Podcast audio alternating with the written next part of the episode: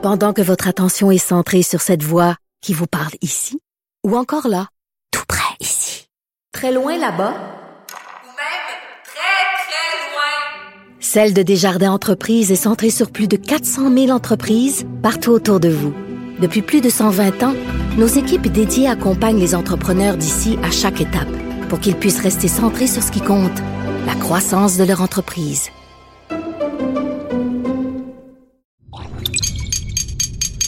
Cube Radio.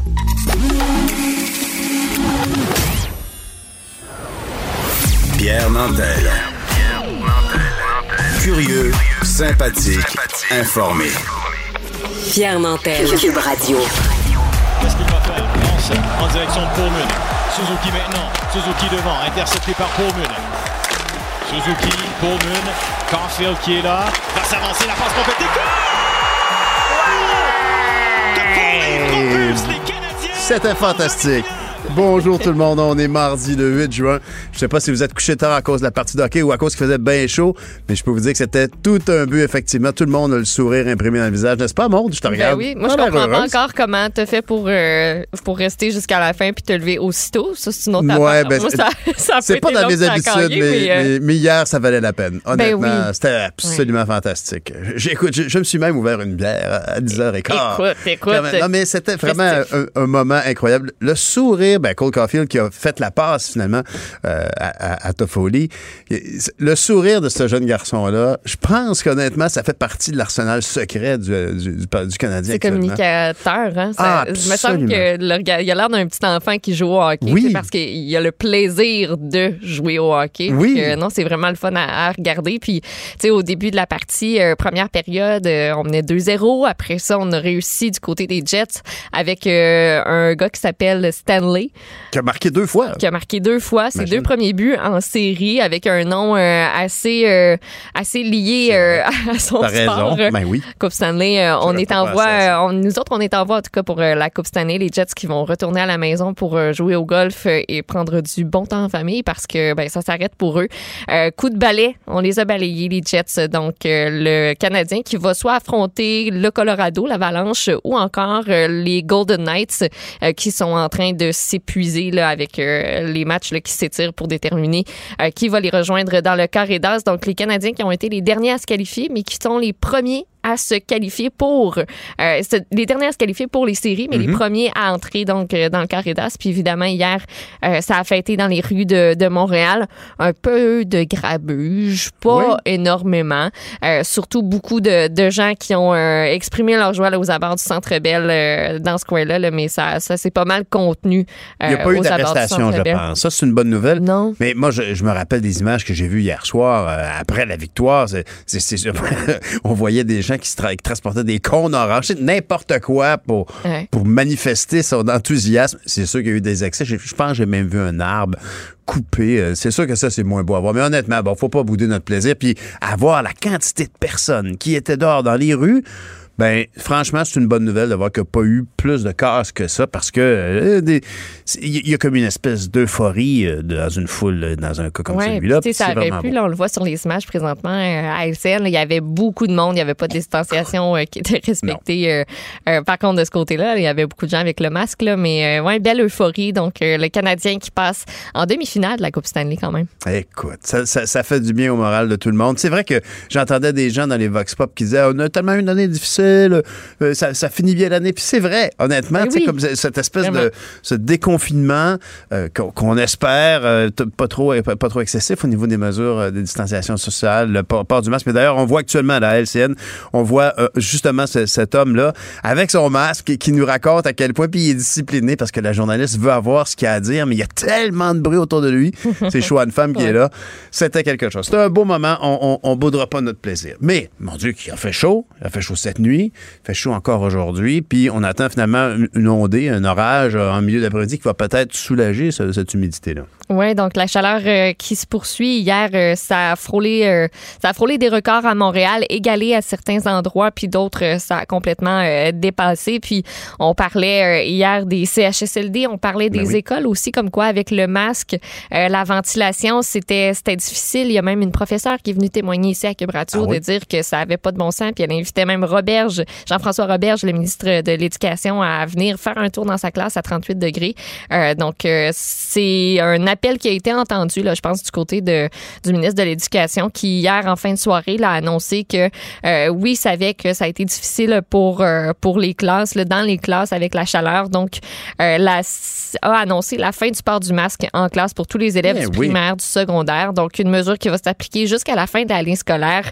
Euh, les élèves devront encore, par contre, le porter le masque dans les espaces communs lors de leur déplacement, aussi dans les corridors, dans le transport scolaire. Mais quand ils vont être à leur place, dans leur bulle, dans la classe, vont pouvoir retirer le masque. Là, il y en a qui témoignent dans le journal ce matin disant que c'était pas très, très agréable de porter Ouais. le masque à cette chaleur-là, que ça devenait humide puis que ça devenait très désagréable. Il y a des parents qui ont décidé carrément de garder leurs enfants à la maison. Euh, il y a des écoles qui ont fermé dans certaines régions parce que la chaleur était trop intense. Wow. Tu t'imagines, un, un- un petit flot de, de troisième année qui fait qui était 35 degrés dans la classe avec son masque. On peut comprendre. C'est certainement un compromis qui aura été fait, mais effectivement, c'était le, le bon choix à faire euh, dans la journée. Euh, D'autant plus que euh, on, on se demande toujours ce qui va se passer avec les balles de finissant. Je veux dire, est-ce qu'on a un point de presse prévu bientôt? Je, je n'ai, moi, j'ai pas vu ça. J'ai pas vu de point de presse annoncé pour aujourd'hui. Mais il en demeure pas moins que pour les balles de finissant, il n'est pas minuit moins 5, il est moins, moins, moins 30 secondes. Ouais, c'est quand ben, même après-demain. c'est quelque chose à prévoir. Il y en a déjà qui se sont prévus euh, des, euh, des, des festivités Ben oui. pour souligner euh, la fin des classes là. Euh, Donc euh, C'est ju- c'est juste le ça, flou, sûr, mais- le flou de la santé Ouais. publique là-dessus. C'est surprenant. Je comprends que c'est un sujet parce qu'il a bien senti la grogne. hein. Il y a bien, M. Arruda a bien entendu le message. Les gens disent, écoutez, il y a des incohérences. Puis là, il y a des incohérences. On parle, on parle des foules qu'on a vues au hockey hier, tout ça. En quoi un bal définissant est si à risque par rapport à, à- à tout ce qu'on vit actuellement? C'est un peu. C'est vrai que c'est frustrant. Peut-être que tu vas avoir euh, réponse à tes questions. Il y a un point de presse aujourd'hui, Ah. donc de François Legault avec Christian Dubé et M. Horacio Arruda. Puis, euh, Merci, tout ça, c'est avec, euh, avec la vaccination aussi là, qui va bon train puis qui a débuté euh, pour les, les élèves euh, qui peuvent s'en prévaloir. là. Hier, euh, on a déroulé le tapis rouge, notamment à Québec, Ben pour, oui. accueillir, euh, pour accueillir les jeunes du secondaire. Il y avait des Mr. Freeze. On est un petit peu jaloux. Euh, mais donc, ça a débuté hier, puis ça s'est fait dans la, dans la dans une belle ambiance, en fait, Ben là, parce oui. que tu sais, c'est sûr que c'est un moment qui est pas le fun à passer. Donc, Mhm, de rendre ça un peu plus ludique, là, euh, ça, ça a très bien été fait dans certains centres de des- vaccination. On a vu des, des- des- des jeunes émettre ce commentaire-là. On voit, t'es la fille de Québec, là, à toi, là, qui dit Ouais, ben moi, si j'étais à Québec, j'irais manger un Mr. Freeze, mais t'es déjà vacciné, on est correct. Ben oui. Et puis, euh, bon, là, on, on rigole, mais du côté de London, en Ontario, donc, hein, ça, il faut se rappeler London, euh, la London Life, la compagnie d'assurance, ça vient de ça, London. Donc, c'est cette ville-là qui est à mi-chemin entre Windsor, qui est à l'extrême sud du Canada, de l'Ontario, et euh, de Toronto. À mi-chemin, il y a London. Euh, et donc, euh, un euh, un maniaque, en fait, vraiment ce qu'on appelle un attentat islamophobe. Il a frappé une famille au complet. Ouais, donc un citoyen de London de 20 ans qui fait désormais face à quatre accusations de meurtre prémédité, un autre pour tentative de meurtre. Il est en détention présentement. Donc, euh, cet homme-là qui a foncé en fin de semaine là, sur euh, une famille qui prenait tout simplement là, une marche dans son secteur. Euh, il y a quatre personnes donc qui ont perdu la vie et présentement, ben, le fils du couple euh, qui a 9 ans, là, lui a été grièvement blessé. On craint pas pour sa vie. Donc, ce serait le seul survivant de ce carnage-là qui secoue la communauté. Il faut savoir qu'à London, euh, il y a 30 000 musulmans qui vivent là-bas. C'est une communauté euh, qui, est en deuil et qui ne comprend pas ce qui a bien pu se passer dans la tête de ce jeune homme-là de 20 ans qui a commis, euh, selon la police, là, parce que la police a fait un point de presse hier, le chef de police qui a dit il y a des preuves que cet acte-là a été planifié, prémédité, motivé par la haine, croit que les victimes ont effectivement été ciblées en raison de leur foi islamique. Mais, et puis, tu de souligner, c'était une très, très, très, très grosse communauté. Je pense que la majorité de la population à London est de confession musulmane. Ça donne une idée. Alors, euh, vraiment, quelle tristesse. On peut pas imaginer ça. Et puis, euh, par contre, euh, ben, je sais pas comment réagir, mais on apprend ce matin que les dons au Parti conservateur du Québec ont bondi. Il a même dépassé d'autres partis bien établis en termes de nombre de dons. Oui, donc euh, Éric Duhem qui est arrivé à la tête euh, du Parti conservateur du Québec euh, il y a quelques mois à peine, donc a, récolté, a récolté oui des contributions d'un plus grand nombre de donateurs que Québec solidaire, Québec solidaire oui sur une année complète en 2019 et en 2020. Euh, on se rapproche un peu là, du Parti libéral là, du Québec. Là, on tourne autour là, du Parti euh, conservateur du Québec d'Éric Duhem de 4011 électeurs qui ont fait des dons. Euh, par contre, les dons sont assez bas, là, donc il y en a eu beaucoup mais qui ont été un petit peu plus, euh, plus faibles que ce qu'on voit pour certains autres partis. Mais je peux te dire que pour n'importe quel organisateur politique qui cherche à recevoir des dons, c'est comme ça que ça fonctionne la politique. Hein? Je veux dire, si on veut acheter une pancarte, la mettre sur le poteau, ben, il faut qu'il y ait quelqu'un qui ait cru dans le programme qui est présenté par ce candidat ou cette candidate-là, puis qui disent, ben ça coûte, euh, je sais pas moi, 40 dollars un ensemble de pancartes qui, qui est de chaque côté d'un poteau. Ben cet argent-là ne doit venir par euh, le grand public qui fait des dons à des partis politiques. Et, et- et si petit le don soit-il, ça vaut de l'or parce que tu sais à qui tu peux demander un autre don. Puis dire, ben on a continué, merci, il faut qu'on continue. Alors, M. Duhem peut évidemment se péter les bretelles ce matin. Merci, Maude. Bonne journée. Bye, bonne journée. Bye. Pierre Nantel. C'est peut-être pas le Nantel le plus drôle au Québec, mais c'est le plus crédible pour parler de politique. Vous écoutez Pierre Nantel, Cube Radio. Femme de tête. Bonjour, Caroline Saint-Hilaire. Bonjour Pierre. Alors, euh, Sylvain Roy, finalement, a- a- aura quitté le caucus euh, du Parti québécois en faisant pas mal de bruit.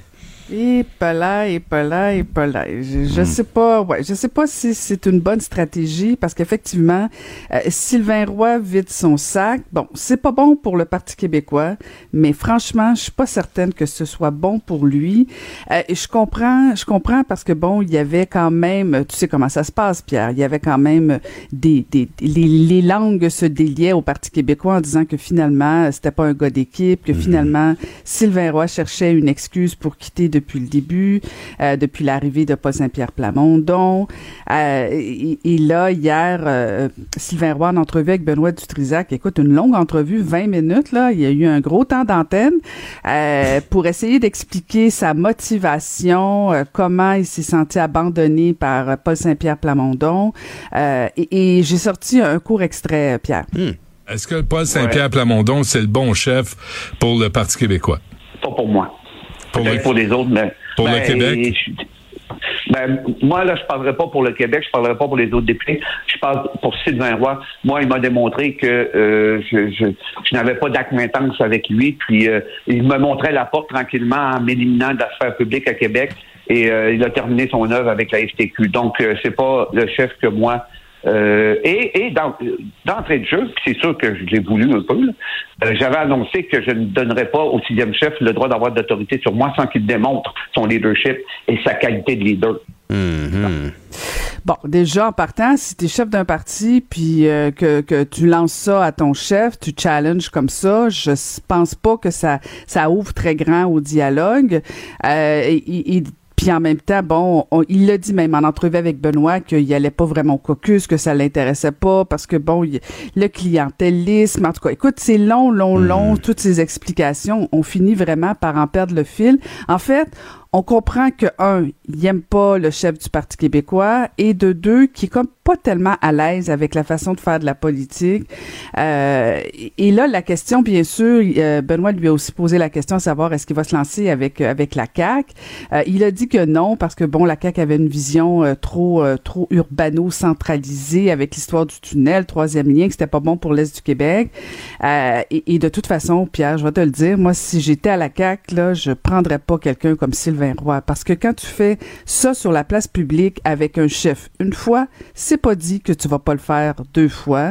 Alors, euh, le, François Legault a pas nécessairement besoin d'un Sylvain Roy. C'est sûr qu'il a gagné la dernière élection, euh, mais est-ce que c'est Sylvain Roy ou si c'est le Parti québécois qui est bien, bien enraciné euh, dans Bonaventure?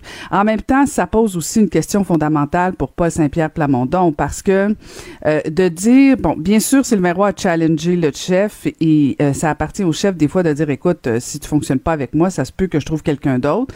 Mais tu connais le Parti québécois, hein, c'est des investitures Euh, et c'est- rarement une bonne idée au Parti québécois que le chef impose son choix. Habituellement, les militants vont prendre le contraire. Euh, et, et là, bon, il y avait toute l'aura, l'ombre de- d'Alexis Deschaines qui circulait et Alexis Deschaines a confirmé que si bon le, le poste était libre, il allait se lancer. Alors c'est sûr que si t'es t'es Pierre, t'es député en poste, puis qu'on te dit garde, on a quelqu'un d'autre dans, dans ton comté, ben là, je veux dire, si t'as deux choix là, ou On t'envoie des signaux assez clairs. ben, c'est ça, voilà. Fait qu'en tout cas, je je suis pas certaine que, que c'est très, très chic, ni pour le Parti québécois, ni Mhm. pour Sylvain Roy. Et c'est probablement un petit drapeau jaune ou une petite lumière jaune pour la CAQ.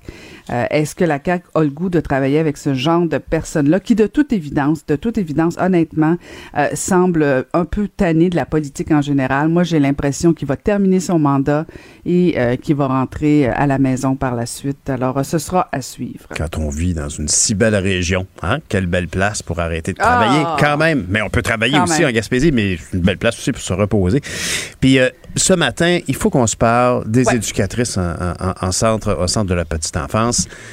Il y a un problème, là. On a un, des critères d'embauche qui, euh, bon, là, vont être assouplis. Puis en même temps, le premier problème, est-ce que c'est pas un problème de rémunération? Je veux dire, euh, Ben, un problème de rémunération, un problème de valorisation.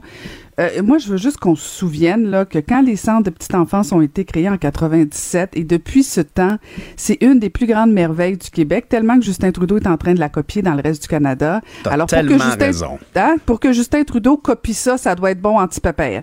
Euh, mais mais mais cela étant dit, on est en train de saccager la plus une des plus belles œuvres du Québec, pas juste pour que les femmes puissent retourner sur le marché du travail, mais sur le plan de l'économie en général. On est en train de saccager toute la notion des éducatrices qui prennent soin de nos enfants torieux, des enfants de 0 à 5 ans.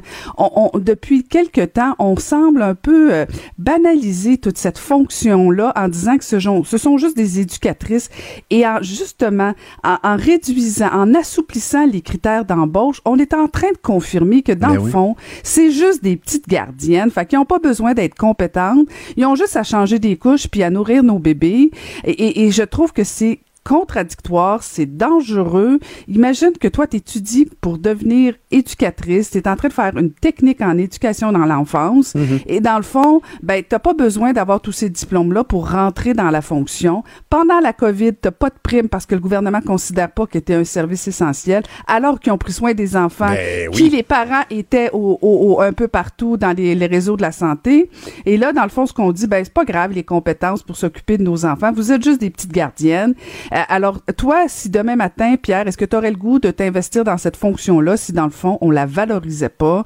Moi, je pense que là, là, on a un, un signal important. C'est important les CPE. Il faudrait pas qu'on s'accache ça. C'est important pour les femmes, c'est important pour l'économie du Québec et c'est important pour les bouts de chou. Les premières années qu'on donne à nos enfants, c'est à partir de là que tout le développement Ben C'est- commence. C'est la Ça serait fondation. fun qu'on s'en souvienne. Ben, tu as tellement raison, mais, mais en même temps, quelle est la porte de sortie? Il faut reconnaître que, bon, j'imagine que le, le ministre Lacombe explore ou annonce ces, ces- critères d'embauche-là qui seront assouplis parce qu'il y a un problème de, de, de- de- il y a un problème de main-d'œuvre. Il y a- il- On manque de monde partout dans les services Ah de oui, on manque de monde. Ben oui, je comprends, mais pendant des années, on a dit que c'était pas important. On n'a pas voulu valoriser la fonction. Oui, ça prend de la, relève, mais il faut envoyer des signaux, des signaux forts en disant, on va investir. Je comp- on peut, on peut, on peut s'entendre de dire, ok, temporairement, mais nulle part on voit ça que c'est temporaire. Là, il faudrait que ce soit, ok, pour les six prochains mois, là, oui, on va permettre, par exemple, aux, aux gens qui sont en- encore en formation de pouvoir entrer dans le réseau, mais devront aller chercher leur diplôme. On va leur donner un temps. Et pourquoi on ferait pas comme des préposés aux bénéficiaires? Pourquoi on les payerait Ben pas oui. pour, pour aller justement se former? Si c'est important pour le Québec de prendre soin de nos enfants, faudrait que ça apparaisse à un moment donné, Oui. autant que prendre soin de nos aînés. faire une, une formation express parce que tu as raison de faire un parallèle avec les préposés aux bénéficiaires. Le salaire, si je me souviens bien, c'est autour de 46 000 par année qui avait été proposé, alors que le maximum après 10 ans en service de garde, je pense que c'est c'est inférieur, c'est 42 000, si je ne me trompe pas, au maximum. Ça rentre à, ça rentre à 32-35. Fait qu'effectivement, si c'est si important pour nous, ben, il faut que ça. Tu as raison, valorisons-le. Merci, Caroline. On se Hey, reparle demain Pierre. matin. Bye, À bonne demain. journée. Pendant que votre attention est centrée sur cette voix qui vous parle ici, ou encore là, tout près ici, Très loin là-bas? Ou même très, très loin? Celle de Desjardins Entreprises est centrée sur plus de 400 000 entreprises partout autour de vous. Depuis plus de 120 ans, nos équipes dédiées accompagnent les entrepreneurs d'ici à chaque étape pour qu'ils puissent rester centrés sur ce qui compte, la croissance de leur entreprise. Vous écoutez Pierre Nantel, Cube Radio. Culture et société. On va rejoindre Anaïs Gertin-Lacroix. Bonjour Anaïs. Allô Pierre. Alors parlons de culture et de société, surtout quand on parle de Charlotte Lebon, qui était Miss Météo, si je me souviens bien, en France, qui a eu une, une belle carrière. Elle est devenue une grande vedette du petit écran là-bas. Et Émilie Bibeau, qui, donc ces deux-là vont se retrouver dans la fameuse série culte C'est comme ça que je t'aime. Ah, quelle bonne série. Moi, l'univers de Oui. François Letourneau, que ce soit C'est comme ça que je t'aime, que ce soit Série Noire, je veux dire, j'aime, te- c'est tellement particulier, c'est unique en son genre. Mhm. On nous amène dans un univers qui est, euh, tu sais, qui, qui est possible. On pourrait vivre ça, mais en même temps, c'est tellement flyé, funky qu'on se dit, ça se peut pas.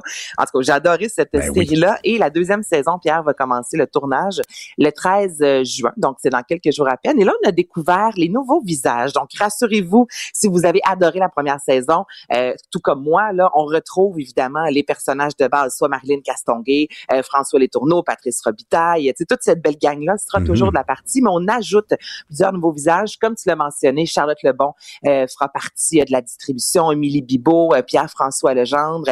On est allé chercher aussi des acteurs un peu moins connus, puis moi, j'aime ça, des nouveaux visages. Ben oui. J'aime nos acteurs très établis, mais c'est toujours agréable également d'avoir des visages un peu plus méconnus. Et là, au niveau de l'intrigue, ce qu'on sait, c'est que ça va se dérouler à l'été 1975. Les Delisle et les Paquette, donc les deux familles respectives, vont disposer de trois semaines pour reprendre, en fait, le contrôle de leur empire criminel parce que leurs enfants seront Retourne au camp de vacances. C'est très drôle. Et retourne au camp de vacances. Ah, au camp de jour. OK, ah, d'accord. jour. Ah, Et là, ah. ils se disent vraiment, on veut étendre ça jusqu'à Montréal et c'est l'année en 75, l'année internationale de la femme. Donc, Oh. Huguette Delisle, qui est incarnée par Marilyn Castonguay, qui a été, je veux dire, la révélation vraiment de cette série-là. Huguette qui est extraordinaire, qui était là avec sa carabine et sa grosse bédaine de femme enceinte.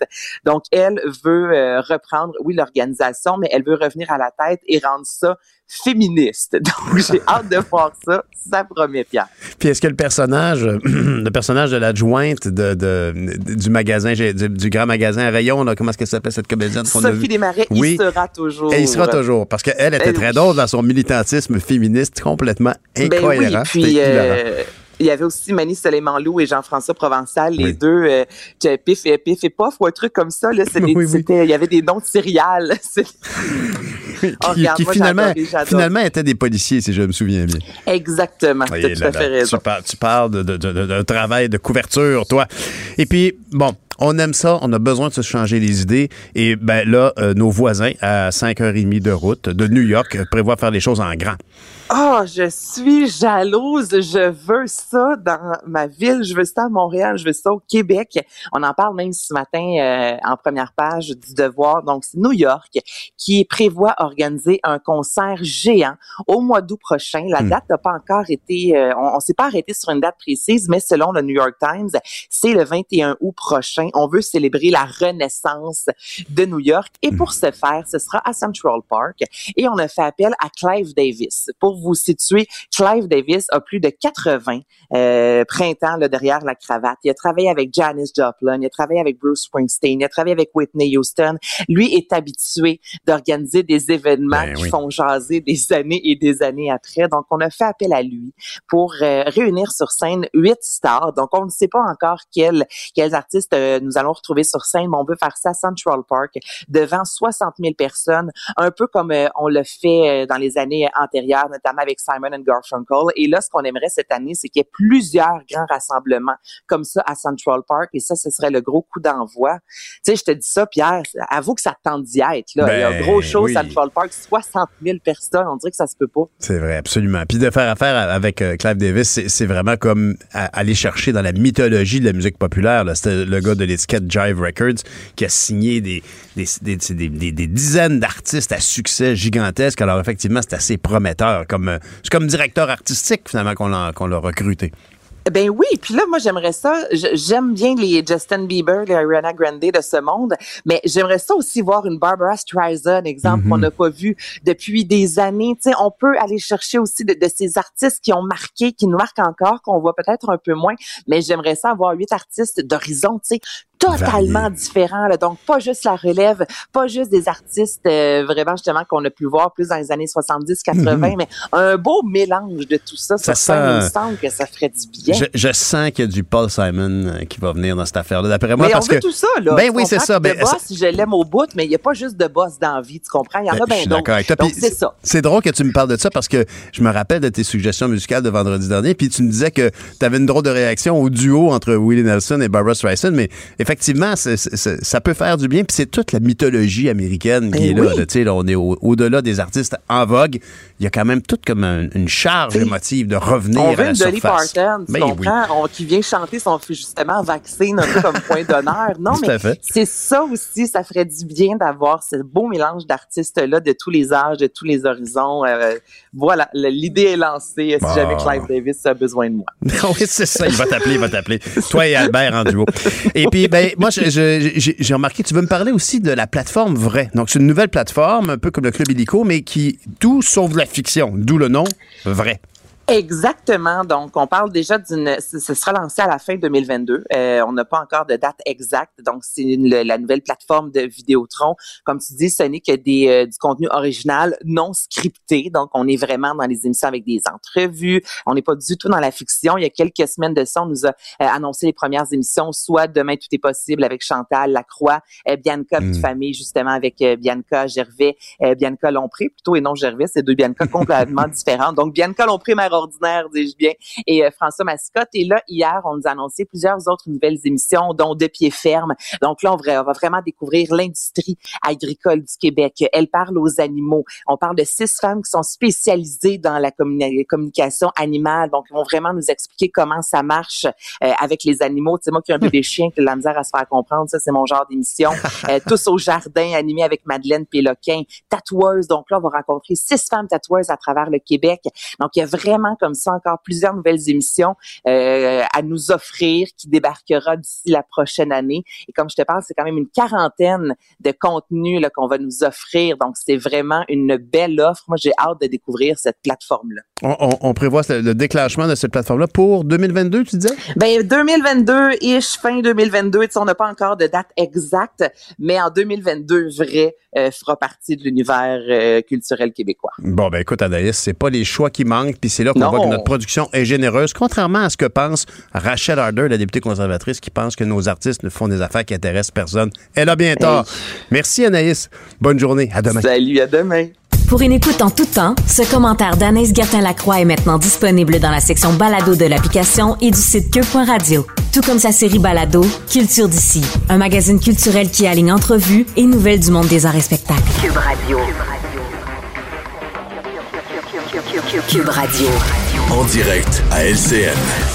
Pierre Nantel à Cube Radio. Salut Pierre. Bonjour, Jean-François. Alors, à Montréal, on a eu récemment, là, quoi, il y a une dizaine de jours, euh, Valérie Plante, euh, qu'on a vue sur une terrasse euh, ne pas respecter les mesures sanitaires. Elle l'a elle-même reconnu. Il pourrait avoir une amende. Maintenant, c'est Jason Kenney euh, qui a l'air d'avoir contrevenu également aux, euh, aux restrictions sanitaires. Ben, c'est sûr que quand tu es, un élu, euh, tu te dois de, de prêcher par l'exemple. L'exemple doit venir de haut. Et puis, évidemment, euh, M. Kenny se retrouve donc, euh, ici, on voit l'image sur une espèce de... Bon, c'est vrai que c'était une grande table. Il y avait peut-être deux mètres entre Ouais, les deux il- personnes face quand à face. on calcule, là, Oui, on n'était pas deux il n'y a pas deux mètres partout. Là. Et il faut dire que, bon, tu sais, autant pour lui que pour Valérie Plante, il y a des gens qui, qui, qui surveille ces gens-là. Il y, a une, il, y a, il, y a, il y a une situation partisane. Dans le cas de Valérie Plante, évidemment, il y a l'élection municipale qui s'en vient. Euh, il, y a des, il y a des gens à l'interne euh, qui sont pas contents de son travail, qui, qui, ont, qui, ont, qui, qui, qui lui doivent, euh, qui, veulent, qui veulent lui nuire un peu. Dans le cas de M. Kenney, c'est encore plus frappant. Euh, Valérie Plante, euh, heureusement pour elle, M. Monsieur, Coder, lui, a été pris en train de texter dans, son télé, dans, dans sa voiture, puis il, il a cherché à nier ça totalement. Mais, mais, mais du côté de Jason Kenney, c'est particulièrement complexe parce que, premièrement, la pandémie a été très difficile à gérer de ce côté-là, premièrement. Deuxièmement, il faut se rappeler du contexte. En Alberta, ça va mal. C'est difficile en Alberta. Euh, la première chose qui rend les choses difficiles pour Jason Kenney, c'est qu'il a cherché à rallier la droite, donc le Parti conservateur, progressiste conservateur d'Alberta, et le Wild Rose, qui est un peu comme le, le, le parti plus à droite, plus de, de plus, je dirais, focusé sur l'Alberta, constamment insatisfait des décisions prises à Ottawa. Il a voulu les fusionner. Alors, il a donc fait entrer dans, dans, la, dans, dans son propre clan des gens qui euh, sont plus revendicateurs que lui.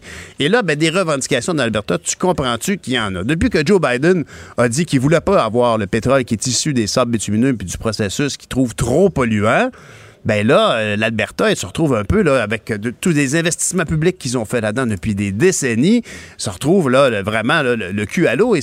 Mais comment, qu'est-ce qu'on va faire? Il faut qu'ils diversifient leur économie. C'est toute une commande. Et il y a évidemment là, toute une frange de la population qui s'était rangée derrière Jason Kenney, derrière cette espèce de de militantisme, de, de, vouloir continuer à exploiter les sables bitumineux, même si c'était, en termes écologiques, plus ou moins, ben, pas tenable. C'est très clair. Ça, l'était peut-être il y a 30 ans. Ça ne l'est plus. Alors, il y a, beaucoup de gens qui voyaient en Jason Kenney cette, le maintien de ce rêve albertain d'exploiter les sables bitumineux. Malheureusement, donc, c'est une partie qui est en train de se perdre. On voit bien qu'actuellement, même au niveau de la péréquation, M. Kenny veut faire un référendum pour changer la péréquation. Euh, et, il le reconnaît lui-même que c'est un, référendum pour bien faire connaître la volonté des Albertains, mais que pas, il faudrait changer la Constitution. C'est un endroit, en Alberta actuellement, c'est extrêmement difficile tellement que même Rachel Notley, qui a déjà été première ministre, qui a été défaite par Jason Kenney, actuellement est en remontée dans les sondages et s'il y avait une élection demain matin en Alberta, on pourrait croire que le NPD euh, aurait une victoire. Alors, actuellement, les gens du côté de l'Alberta sont insatisfaits euh, de M. Kenney et évidemment voient cette, euh, cette façon de faire comme une supercherie, comme quoi on peut pas lui faire confiance. Mmh. Et c'est sûr que pour M. Kenney, en tout cas, ça n'a jamais été plus difficile de gouverner l'Alberta, qui est dans une période euh, vraiment euh, extrêmement euh, difficile. On peut les comprendre, honnêtement. je, je voudrais pas être albertain actuellement. Ceci dit, en sous-jacent à tout ça, l'Alberta a profondément cette pensée. Il y a des gens de tout genre, bien sûr, en Alberta, mais l'Alberta se caractérise par une pensée un peu proche des États comme le Texas. C'est-à-dire que ouais, c'est pas naturel. Texas du Nord. Ils n'ont pas cette, oui, pas cette, cette, cette habilité euh, à, à, voir, par exemple, une crise comme la pandémie. Ça nécessite une approche de gouvernement social-démocrate, inévitablement. Alors que eux veulent toujours le moins d'État possible. Tout d'un coup, l'État a envahi nos vies en imposant des distanciations sociales, en imposant le port du masque, tout ça. Alors, c'était une période très, très difficile pour l'Alberta. Alors, s'ils peuvent euh, blâmer quelqu'un, évidemment, ici, M. Kenney a couru après le trouble, c'est très clair, mais il y a quand même quelqu'un qui est allé en haut, dans un autre immeuble, prendre une photo d'un repas qui se faisait sur la, la, la terrasse d'un penthouse d'hôtel faut vouloir. De toute évidence, il y a des gens qui cherchaient à documenter que ces bottines, c'est bottines, ça c'est le meilleur lapsus que pas avoir. Ces bottines ne suivaient pas, c'est babines. Ouais. Effectivement, il y a des gens qui se servent de ça. Évidemment, il y a des buts politiques derrière tout ça, mais ça montre encore une fois que nos élus doivent être absolument exemplaires. Leurs moindres faits et gestes sont épis. Ben oui, il faut, faut, que l'exemple soit là. Tu peux pas demander aux gens de faire des efforts si toi, tu les fais pas. Alors là, clairement, euh, il, il s'est retrouvé euh, les culottes à terre. Comme on dit, effectivement. Hey, Pierre, passez une belle Salut. journée. Bonne journée, tout le monde. Bye. Salut. Pierre Nantel. Une voix aussi douce qu'une fraîche odeur de café. On se tanne jamais. Vous écoutez Pierre Nantel. Le, le, commentaire de Michel Girard. Une vision des finances pas comme les autres. Bonjour, Michel. Salut Pierre. Décidément, le dossier d'Air Canada nous aura fait jaser parce que là, il y a une nouvelle. On vient de saisir que oui, les grands, grands, grands dirigeants qui se laissent partager un 10 millions vont, vont le remettre, mais il y en a d'autres qui le gardent, par exemple. Ben, écoute, euh, on en découvre chaque jour avec toute cette histoire-là. Euh, effectivement, euh, finalement, là, la, ce, qui, ce, qui, a été remboursé par les cinq hauts dirigeants, en fait, il y a seulement eux hein, sur l'ensemble des, des, des, cadres qui ont bénéficié de la fameuse prime dite de motivation qui a été versée pour l'année 2020. Mm-hmm. Euh, alors, euh, oui, c'est les cinq hauts dirigeants, mais sur 10 millions, euh, la somme qui a été remise, finalement, c'est 1,8, donc c'est même pas 20% alors, quand la ministre des Finances, Christian Freeland, puis le ministre des Transports, Omar Al-Gabra, saluent la volte-face des hauts dirigeants, moi, je me dis, ben, faut quand même qu'ils se calment l'enthousiasme un peu, là. Alors, c'est, c'est, bien, c'est bien relatif. Alors, parce que finalement, les, les, bon, les, les cadres des centaines de cadres, bon, euh, eux conservent les 8,2 millions de primes de motivation qu'ils ont reçues. Mais la grande question, Pierre, c'est que, puis là, je l'ai posé, puis finalement, euh, finalement, écoute, après maintes à maintes reprises d'échanges de courriels, euh, ils ont refusé de me le dire. Hmm. C'est-à-dire, le Canada a refusé de me dire. J'ai posé la question, oui ou non, est-ce que les 900 cadres qui, qui se sont partagés 8,2 millions de primes de motivation faisait partie des effectifs couverts par la fameuse subvention salariale. Hmm. On a versé à le Canada, tiens-toi bien, 656 millions quand même. Là. Hmm, hmm, de bons fonds publics. Salariale. Alors, ils ont refusé de me dire si oui ou non. C'est simple la question, là. Oui ou non, s'il faisait partie. Regarde. Parce qu'il faut savoir la façon dont c'est écrit dans les rapports de Air Canada. Euh, la subvention salariale a couvert je cite, la plupart des effectifs. Bon, alors j'imagine, euh, eux qui ont mis à pied 20 000 personnes, euh, alors il, reste 20 000 employés, puis il y a 900 cadres qui ont bénéficié de la prime. Bon, la plupart font-ils partie?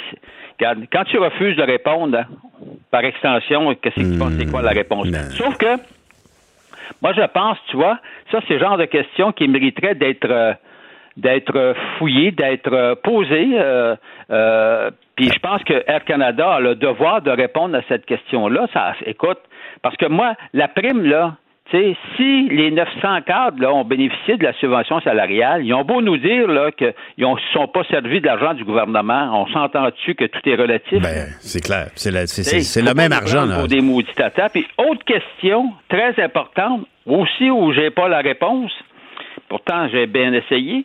Ce qui arrive, c'est que dans la circulaire, dans la circulaire de la direction, ça, la circulaire de la direction, là, c'est quand on donne tous les détails par rapport à ce qui va se passer à l'Assemblée annuelle qui est convoquée pour le 29 juin prochain, puis dans laquelle circulaire de la direction, on donne évidemment le détail de la rémunération des, de, la haute direction, etc. Puis, bon, euh, Michel, c'est de l'information. La circulaire, c'est de l'information prévue pour les investisseurs.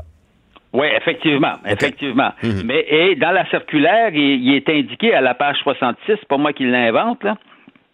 C'est là, c'est là qui est indiqué, je cite, compte tenu du rendement exceptionnel de la direction, ben oui, tiens-toi bien, euh, pendant cette période sans précédent, qui est évidemment la COVID-19, euh, nous avons approuvé une prime de motivation liée à la pandémie de 20 millions de 20 millions, dont 10 millions ont été attribués aux personnes qui ont joué un rôle déterminant. La grande question, je l'ai posée et je n'ai pas eu de réponse. Il resterait un 10 millions, parce que là, on nous dit qu'il y a eu 10 millions de versés.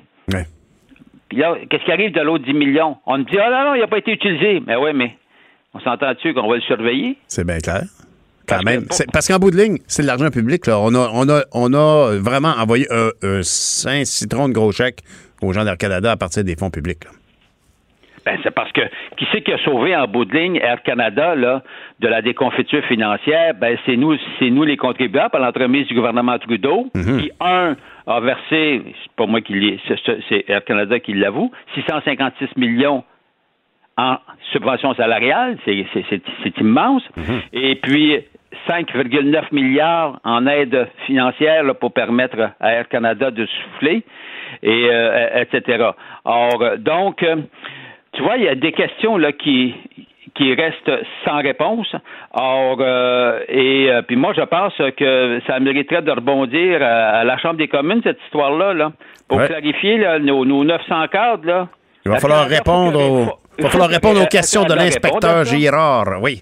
Ben oui, mais, mais, d'ailleurs, honnêtement, tu as, bien raison. Mais, et, inspecteur Girard, vous, vous m'arrivez avec une, note qui m'a beaucoup surpris. Autre sujet complètement. La tour de Radio-Canada serait convertie en logements sociaux ou abordables. Écoute, bon, tu sais que c'est le groupe MASH, c'est comme ça que s'appelle la compagnie, qui a, mhm. acquis euh, euh, bon la, tour, là, euh, maintenant qui est qui, qui est vide, parce que Air Canada a un, euh, là, Radio-Canada. Dans un, Radio-Canada, oui. Là, je suis employé dans, dans, dans un autre édifice, un édifice de verre, c'est le moins que l'on puisse dire. Ah, il faut, faut, faut, le voir, ce qui est quand même extraordinaire. Mais cela dit, donc, l'ancien site de Radio-Canada, l'ancienne tour, oui, euh, il y a eu une entente qui a été conclue entre la Ville de Montréal et puis le groupe Match.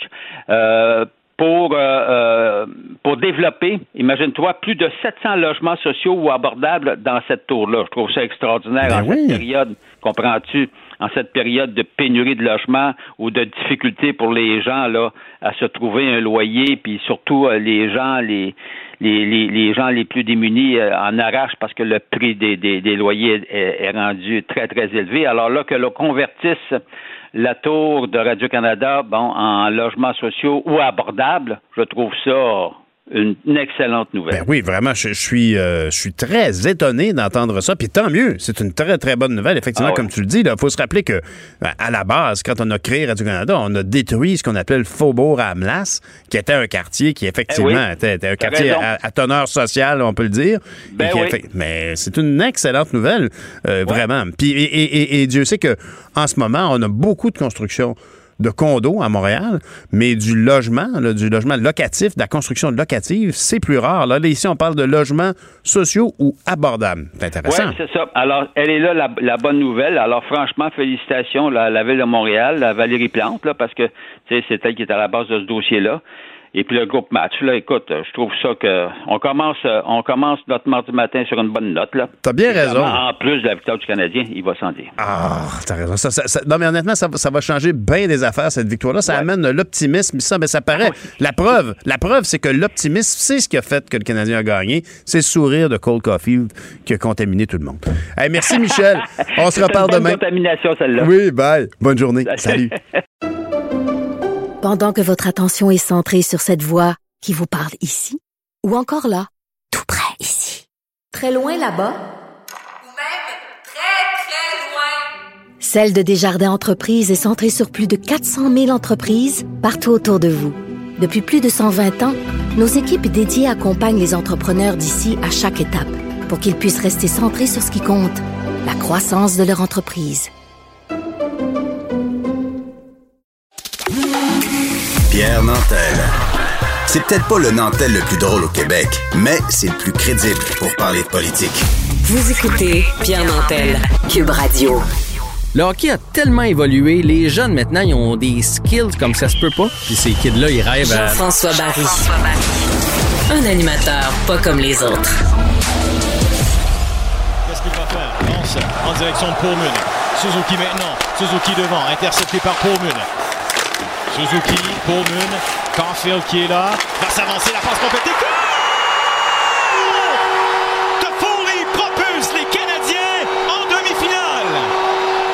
Incroyable, incroyable. J'étais là en direct, je l'ai vu, Jean-François. C'était tellement beau, cette passe devant le filet de Caulfield, direct à Tofino, à Tofino, à Toffoli.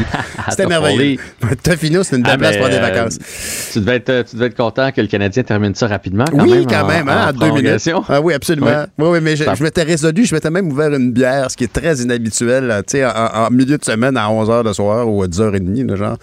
Ah non, non, il était proche d'11h, effectivement. Ah oui, tu vois, j'avais perdu le fil je me dis, ah, j'espère que ça ira pas. On se lève quand même tôt, j'espère que ça ira pas en prolongation, mais longtemps. ben non, 1 minute 39 que ça a pris pour que Toffoli marque et envoie les, euh, les Jets de Winnipeg en, vacances, avec un balayage qui est quand même rare dans les séries de la Ligue nationale de hockey parce qu'il y a tellement de parité maintenant, c'est rare que ça arrive. Le Canadien qui a complètement dominé les Jets dans cette série-là. Hier, là, 42 lancés pour le Canadien, 16 pour les Jets. Mm-hmm. C'est Ah, c'est plus que deux fois. C'est plus que deux fois. Si tu m'avais dit, je, ce matin, je faisais des petits calculs, il y a 12 jours, on jouait le match 5 contre les Maple Leafs de Toronto. Mhm. Si tu m'avais dit à ce moment-là, dans 12 jours, Jeff, on va se reparler, on va avoir éliminé les Leafs, puis on va avoir balayé les Jets, puis on va attendre notre place en demi-finale de la Coupe Stanley j'aurais ri de toi. J'aurais fait, ben, ben oui, c'est ça. Mais toi, tu connais pas vraiment le sport, Pierre. C'est pas grave. mais j'ai dû dire ce genre de choses, mais, je me souviens que pour moi, l'essentiel, c'était surtout qu'on se rende à un match à Montréal avec le personnel de santé. Oui. Puis honnêtement, il faut reconnaître aujourd'hui que le Canadien, si j'ai bien compris, a a donné des billets d'ailleurs, une centaine de billets au personnel de santé. Merci, bravo, ça, renforce ce sentiment de fierté collective. Mais je voyais la foule hier à Liesse, c'était absolument merveilleux. Puis on est content. Il semble pas y avoir eu trop de grabuge, mais quel enthousiasme. Les gens le prennent personnel, cette victoire du Canadien, puis le voient comme un soulagement de tous ces efforts et ces difficultés qu'on a eues dans cette année de pandémie. Ben, ça fait du bien partout au Québec. Là. Moi, peu importe, j'ai de la famille à peu près euh, partout. Tout le monde vibre au son du Canadien. Tout le monde parle du Canadien, euh, mm-hmm. que, que, euh, que, tu sois connaisseur ou juste aimes ça suivre le hockey des séries. Là, là, ça rallie tout le monde, ça fait du bien, ça fait un beau printemps. En plus de ça, il fait beau, la vaccination, etc. Effectivement. Puis, veut, veut pas, honnêtement, sont bruyants au Centre Bell. Puis, ça fait du bien de voir ça par rapport à ce qu'on a vu à Winnipeg puis ce qu'on a vu à Toronto parce qu'ils ont quand même alloué 500 personnes. Et je suis certain que ça joue. Les joueurs n'ont pas vécu ça pendant un an. Euh, je suis certain que ça leur fait du bien d'avoir des supporters. C'est très clair. Ah, Parlons de la, la, comment, on est arrivé à une victoire pareille? c'est quoi le secret d'après toi? Le, Canadien le joue. Euh, moi, ça, je me souviens pas de les avoir vus jouer au hockey de cette façon-là. Je sais qu'il y en a qui comparent avec le début de saison. Ça n'a rien à voir. Début de saison, on donnait. Oui, on gagnait, euh, on marquait beaucoup de buts, on donnait des chances, on n'était pas toujours très beau. Là, le Canadien joue vraiment en équipe. Tu sais, hier, Price n'a pas été tellement bon. Il a été, il a été correct, puis on ne le blâmera pas. Là. Ça n'a pas été sa meilleure performance, mais les autres se sont levés. Et c'est ça une équipe. À mhm. chaque match, c'est un joueur différent qui finit par se lever. Euh, il y en a qui marquent pas mais qui, qui bloquent des lancers, qui font d'autres gros jeux. Tout le monde a accepté le concept d'équipe. Hier, j'ai, il faudrait regarder chaque présence des joueurs, mais il allait vraiment changer rapidement. Ils savaient que c'était un deux matchs en deux soirs. Donc, ça, ça c'est ça une équipe. Personne triche. Personne triche. Il n'y en a pas un qui fait comme, oh, moi, je reste, je reste 50 secondes. Là, tant pis si le coach a demandé 30. Non, non. Tout le monde est sur la même, même, même page. Fait que ça, là. Mm-hmm. C'est la force du Canadien présentement, en plus de Price, évidemment. Et quand tout s'en tout tombe aux bonnes places au hockey, c'est comme ça. on dirait que tu, deviens confiant et, tout fonctionne. Et je vais juste hier parler du but de Cole, Cole ben, en fait, du but de, de Toffoli en prolongation, mais mm-hmm. est-ce que tu as vu les mains de Cole Caulfield là-dessus? Euh, on nous l'a vendu comme un marqueur. C'est un marqueur, il n'est pas gros, mais vous allez voir, il y a une sale garnotte. Bon, ben parfait, on va, on va attendre ça. Sale garnotte. à Karo Hockey, quand t'as une sale garnotte, là, c'est parce qu'elle rentre plus que les autres. T'as tout un mhm. lancé. Mhm. Bon, c'est pas tout à fait comme ça, je pense qu'il l'avait dit, mais c'est ça que ça voulait dire. C'est une belle expression. Sauf que là, on, on voit que oui, il décoche des lancers de partout. Ce que ça fait aussi, c'est qu'il ouvre de l'espace pour ses adversaires parce que tu dois constamment, euh, pour ses, coéquipiers, parce que l'adversaire doit constamment l'avoir à l'œil. Mais hier, il y a une bataille dans le coin. Il sait bien qu'à 5 et 7, s'il va sacrer là avec les autres, il sortira probablement pas avec la rondelle. C'est un joueur mm-hmm. très intelligent. Donc, il se poste juste juste à la sortie de la rondelle, puis là, il essaie d'aller la chercher avec son bâton, ce qu'il réussit à faire. Hmm. Et là, il tombe pas exactement ce qu'il aurait voulu, parce que les autres euh, se battent quand même. Donc, il fait deux coups de patin, il la récupère, et entre le moment où il la récupère et il l'envoie à Toffoli, il n'y a pas une seconde. C'est tac tac un dribble et c'est un laser de l'autre côté. Elle arrive sur la palette de Toffoli. Il a fait la même chose dans le match précédent avec une passe savante à Suzuki.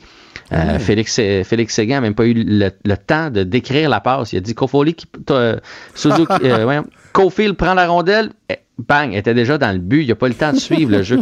Il y a une rapidité au niveau des mains. Euh, c'est impressionnant. Fait c'est un joueur qui, qui c'est un vol. Là. 16e, ben ce jeune-là était classé euh, pour être sorti dans les premiers au repêchage. Il y a plusieurs équipes qui l'ont laissé passer à cause de son physique. Le Canadien l'a ramassé. Puis hier, il y a sûrement 15 DG qui ont envoyé un petit texto à leur euh, dépisteur en chef en disant comme euh, Fait que comme ça, il était pas assez bon pour qu'on le prenne, ce jeune-là. tu m'as conseillé de le laisser passer. L'atout, l'atout, l'as qui sort à la fin de la saison, euh, comme ça, en pleine série, c'est absolument merveilleux. Tout Et là, ben, ce qui se passe... Euh, ouais, excuse-moi. Oh non, mais je voulais juste te demander, j'ai-tu rêvé ça hier? Ben, il y a, il y a, il y a eu un échange de bâtons. Il y, a, un joueur du Canadien qui, se coltaillait avec un, joueur des Jets et ultimement, il s'est retrouvé avec le bâton de l'autre. J'ai vu un bâton de se faire ranger euh, de côté. Euh, mais bon, c'est un fait divers. Euh, mais pour moi qui a, qui a écouté la, partie avec plus d'attention que d'habitude hier, j'ai remarqué ça. J'ai trouvé ça très étrange.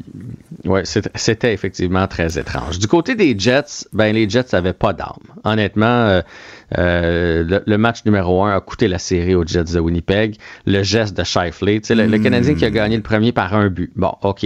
Euh, il était rouillé. Les Jets, ça faisait longtemps qu'il n'avait pas joué. Il aurait pu se reprendre. Mais ce qui est arrivé avec Shifley, puis hier, Paul Maurice, l'entraîneur, l'a dit, on a eu de la misère à aller dans l'enclave. On a eu de la misère à aller près de Price et à marquer des buts tout au long de la série. C'est sûr que ton meilleur joueur qui n'est pas là, euh, en plus avec le physique qu'il a, donc lui, il est capable d'y aller devant le filet c'est sûr que ça, que ça a fait mal. je pense que ça a laissé des traces aussi dans le vestiaire. Alors, ce gars-là, honnêtement, va passer euh, un été de schnout et ben c'est tant mieux pour lui parce que, tu sais, partout, partout où il va aller, tout le monde va parler de ça, puis tout le monde va, à Winnipeg, tout le monde va, va, attribuer la défaite des Jets euh, au fait qu'il a perdu les plombs pendant, pendant 4 euh, secondes. Et alors, c'est tant mieux, c'est la plus belle punition qu'il pouvait avoir. du côté du Canadien maintenant, euh, là, on attend. Et ça, c'est une très bonne nouvelle parce que même si je ne prône pas les trop longs repos, on n'en avait pas eu, nous, entre les deux euh, séries. Donc, c'est vraiment super de ne pas être obligé d'aller à Winnipeg euh, hier soir, de ne pas avoir été obligé d'aller là, de prendre l'avion, etc. Donc là, on est à la maison, on peut reposer notre corps, on peut soigner les petits bobos. On attend le gagnant de la série entre l'Avalanche du Colorado et les Golden Knights de Vegas. Ils vont hmm. jouer ce soir c'est sûr que ça se termine pas ce soir parce que la série est égale 2 à 2. Donc le 8, le 10, donc jeudi mhm. et samedi. Fait qu'au plus loin, ça se termine samedi, ce qui voudrait dire que lundi matin, on va se parler et on va être en demi-finale, euh, puis on va, on va, être euh, jour de match, à moins que la Ligue donne un petit congé, puis ça commence mardi. Et si ça se terminait jeudi, ben ça veut dire que samedi, on pourrait avoir la, première partie ou au pire dimanche. Puis c'est, écoute, euh, chapeau, chapeau canadien. J'ai, rien d'autre à dire à part ça. C'est vraiment spectaculaire. Ben écoute, on, partage ton, bonheur BA. Et puis, euh, et donc, euh, il y, a cette série donc entre Vegas et, et le Colorado. Et pendant ce temps-là, il y a aussi une, une, lutte entre les Islanders et les Bruins. Ouais, exactement. Puis je pense que tout le monde voyait les Bruins parce que les Islanders, des fois, on dit que le Canadien n'a pas une super équipe euh, pleine de vedettes, euh, que ça tient sur un bon gardien et un concept d'équipe. Les Islanders, c'est encore pire. Les Islanders, c'est vraiment, vraiment un concept d'équipe. Euh, la majorité des, fans là, qui suivent le hockey ici là pourraient pas me nommer cinq joueurs des Islanders, mais pourtant, ils sont en train de battre les Bruins de Boston. Hier, victoire de 5-4. Eux qui tiraient de l'arrière 2-1 dans la série mènent maintenant la série 3 à 2. Donc, les Bruins qui vont faire face à, l'élimination. Il y en a plusieurs qui voyaient les Bruins en finale de la Coupe Stanley. Il y en a même qui, mettaient gagnant de la Coupe Stanley. Alors, les Islanders vont peut-être réussir l'impossible. il il y a des joueurs qui jouent du gros hockey. Puis, à chaque match, un peu comme le Canadien, c'est un joueur différent qui, euh, qui vient jouer les héros, euh, qui vient marquer les gros buts. Alors, euh, c'est Islanders et le Canadien présentement, c'est des copier-coller. Ah, ben c'est vraiment intéressant. C'est la côte est, le, le, le, tant mieux pour la côte est de, ben, si, si, jamais les Islanders gagnaient puis que Tampa Bay gagne, ce qui, mm-hmm. qui, s'enligne pour être le cas, on va avoir deux demi-finales qui vont se ressembler. C'est-à-dire les Islanders et le Canadien vont affronter Tampa Bay et Vegas ou ou le Colorado. Donc, ça va être comme les négligés, euh, deux équipes avec un peu moins de talent, mais qui jouent vraiment en équipe versus deux équipes vraiment, vraiment, vraiment bien nanties. Mhm. Donc, euh, ça, ça, va être intéressant à suivre. Ça va, deux styles qui vont s'opposer, des équipes offensives qui veulent aller vers le filet constamment et deux équipes qui, euh, qui jouent un peu plus hermétique en espérant profiter des erreurs de l'adversaire. Ça aura été une année bien spéciale à cause de la pandémie, mais tu nous auras tellement bien accompagnés là, dans cette évolution du Canadien. C'est une finale palpitante, en fait, une finale, j'exagère, une quart de finale terminée, on s'en va en demi-finale. C'est merveilleux. Pendant ce temps-là, au tennis, euh, Eugénie Bouchard se fait, se fait opérer à l'épaule, puis c'est l'épaule du côté euh, avec lequel elle fait son service, je pense. Ben, euh, en fait, du côté où elle fait tous ses coups, parce qu'effectivement, Mhm. c'est l'épaule droite, puis euh, elle frappe de la droite. Donc, Mm. c'est une opération quand même euh, majeure. C'est une blessure qu'elle s'est infligée en mars dernier. Ils ont essayé des, des traitements pour éviter de passer sous le bistouri en se Mhm. disant, tu sais, peut-être qu'avec du repos, puis des traitements, puis tout ça. Mais finalement, ça continue de faire trop mal. Et comme elle est encore jeune, ben, on a pris la décision que pour sa carrière, la meilleure décision, c'était de, de se faire opérer tout de suite. Et euh, donc, prompt rétablissement. Eugénie Bouchard qui va être à, à tenu à l'écart du jeu pour euh, quelques mois. Et euh, ben, Eugénie ne fait pas les choses comme les autres. Donc, euh, tu sais, photo d'elle sur une civière hier euh, sur les médias sociaux. Fait que là, tu te dis, mais mon Dieu, qu'est-ce qui est arrivé avec ma Jenny? Mais finalement, c'était pour annoncer donc euh, qu'elle a décidé euh, de soigner son épaule et qu'elle s'absente euh, pour quelques semaines. Ben, voilà. On lui souhaite de prompt rétablissement. Merci Jean-François. Tellement palpitante situation avec le Canadien. Salut, on se parle demain. Bye. À demain. Bye. Pendant que votre attention est centrée sur cette voix qui vous parle ici, ou encore là, tout près ici, très loin là-bas, Celle de Desjardins Entreprises est centrée sur plus de 400 000 entreprises partout autour de vous. Depuis plus de 120 ans, nos équipes dédiées accompagnent les entrepreneurs d'ici à chaque étape pour qu'ils puissent rester centrés sur ce qui compte, la croissance de leur entreprise. Joignez-vous à la discussion. Appelez ou textez le 187 Cube Radio 1877 827 2346. Benoît Dutrisac. À un moment donné, qui gère le système? Mario Dumont. Le point, c'est que si les tribunaux peuvent prendre des décisions. La rencontre. Dans les deux cas, c'est d'une absurdité qui défie l'intelligence. Excuse-moi, je t'arrête là. Non, non, non, non, non, non, non, non, pas toi, là. Ça ne les regarde pas. Mais je comprends sa crainte. C'est pour les imbéciles. La rencontre Dutrisac Dumont. Benoît Mario, est-ce que vous êtes couché trop tard comme moi pour voir Cole Caulfield faire sa passe miracle? Non. Euh, Oh, non. bravo, vous faites Ben, je l'ai vu. Je l'ai Oh. vu, mais c'était pas, c'était pas couché trop tard, ça. Ah oui, t'as- t'as- à 11h30, ah oui, toi, tu te lèves, euh, tu te couches à C'était 7 11h30, c'était pas 11h30. ça, Ben, on était 11h pas loin de 11h. 11h. 11h moins 10. Bon, ouais, ouais, c'est ça, ça. ça fait que dans notre vie, euh, 30 minutes, ça compte. Mais Effectivement, le, le quel défi, bonheur. c'était- Le défi, c'était de pas crier pour réveiller les enfants. Oui, c'est ça. C'est ça qui était difficile. Ah, Mais on peut s'arrêter, ouais, euh, s'arrêter puis penser à Jake Evan euh, ce matin? Vrai. qui, euh, qui, a, qui a été la flamme finalement là. Tu sais, qui a été le carburant de cette euh, de cette série contre Winnipeg parce qu'on s'est rendu compte que nous autres, on aime le hockey, mais la boxe, ça se fait dans un, tu sais, ailleurs, dans Mhm. un aréna, dans une, une arène, mais mais que le Canadien là vraiment, je dois y féliciter d'avoir choisi de jouer au hockey plutôt que de jouer au matamor puis de se battre.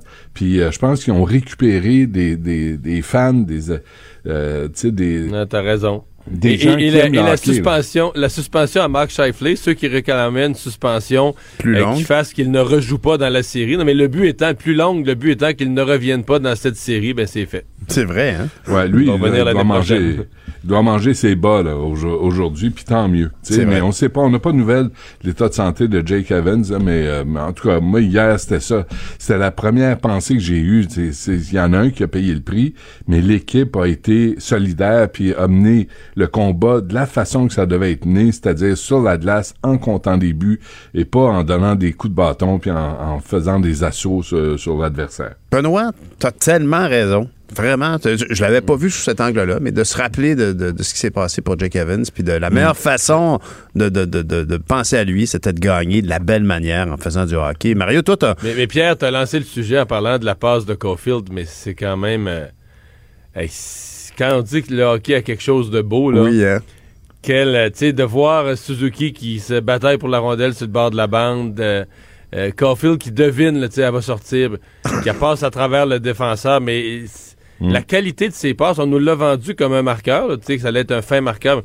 Mais les deux derniers matchs, là, il a fait à des moments importants, des tournants dans le match, des passes, mais des passes là, spectaculaires, sa palette, vive, rapide, à la bonne Mais place, euh, merveilleux. Et contre, et contre des joueurs des, du bœuf de l'Ouest, là. contre des, non, mais du gros bœuf de l'Ouest, là, des gros joueurs de hockey. les, les défenseurs du Canadien joueurs- donnent pas leur place non plus. Non, là. je comprends, mais, mais quand on voyait Suzuki, puis Toffoli, puis Caulfield aller dans le coin, puis Gallagher aller dans le coin avec un certain courage Ben quand même, parce qu'ils se faisaient manger d'une tête souvent, euh, tu dis, et qui, qui finissent par marquer des buts. Puis c'est ça le but final, l'objectif du, du hockey compter plus de buts que son adversaire. Pas péter plus de dents que son adversaire. compter plus de buts. Et ça, et ça, bravo. Là, il reste à savoir contre qui le Canadien va jouer et contre quelle équipe qui compte plus de Québécois sans son alignement que le Canadien de Montréal qui en compte juste un en passant. C'est vrai que Las Vegas et euh, Colorado, il est... Ah oui? Je, avoir Ah oui, ben, Las Vegas, c'est sûr. Là. Euh, Colorado aussi. Ouais, je pense qu'on va jouer contre plus. Tu sais, c'est- là, t'es là, puis tu prends pour une équipe qui compte. Tu sais, moi, je veux bien qu'on jubile puis qu'on applaudisse, mais j'aimerais ça qu'on qu'on se rappelle qu'il y a un Québécois qui joue dans l'alignement du Canadien. Puis quand il est absent, ça veut dire qu'il n'y en a pas un maudit. Ouais, c'est vrai. Par Il contre, a, failli, il a failli avoir Xavier Wallet hier soir. Mais là, on a fait jouer Romanoff. hein. hey, en tout cas, toi, tu suis ça puis tu connais ça, Mario. Je te félicite, mais moi, j'ai Non, il remarqué. était dans les hypothèses avec la blessure de Petrie. euh, C'était Mhm. un des deux. C'était Wallet ou. euh, Mais d'ailleurs, tu parles de. Petrie. Petrie, il est beaucoup plus âgé que les autres. Euh, 60 ans. Perry. Là, tu parles de Corey Perry, toi. Ah oui, c'est vrai, t'as raison. 36 Kirby. ans, euh, ouais, ça c'est un attaquant avec une très très longue carrière dans la ligue que le Canadien. Faut juste se souvenir Corey Perry qui moi à mon avis est devenu le vrai leader dans la chambre. là. C'est ça, hein? Euh, lui quand on est allé le chercher, l'histoire qu'on nous racontait, c'est écoute, il est payé 750 000 par année, c'est le salaire minimum dans la ligue, Hmm. et euh, on est allé le chercher en disant, mais regarde, il va jouer un soir sur deux, une fois de temps en temps, euh, va Ben se oui. reposer, va se reposer, tu sais, ça va faire du bien, amener un peu d'expérience dans la chambre, puis un jour sur deux il va jouer, l'autre l'autre match il va se reposer. Finalement, il est devenu un joueur clé de l'alignement.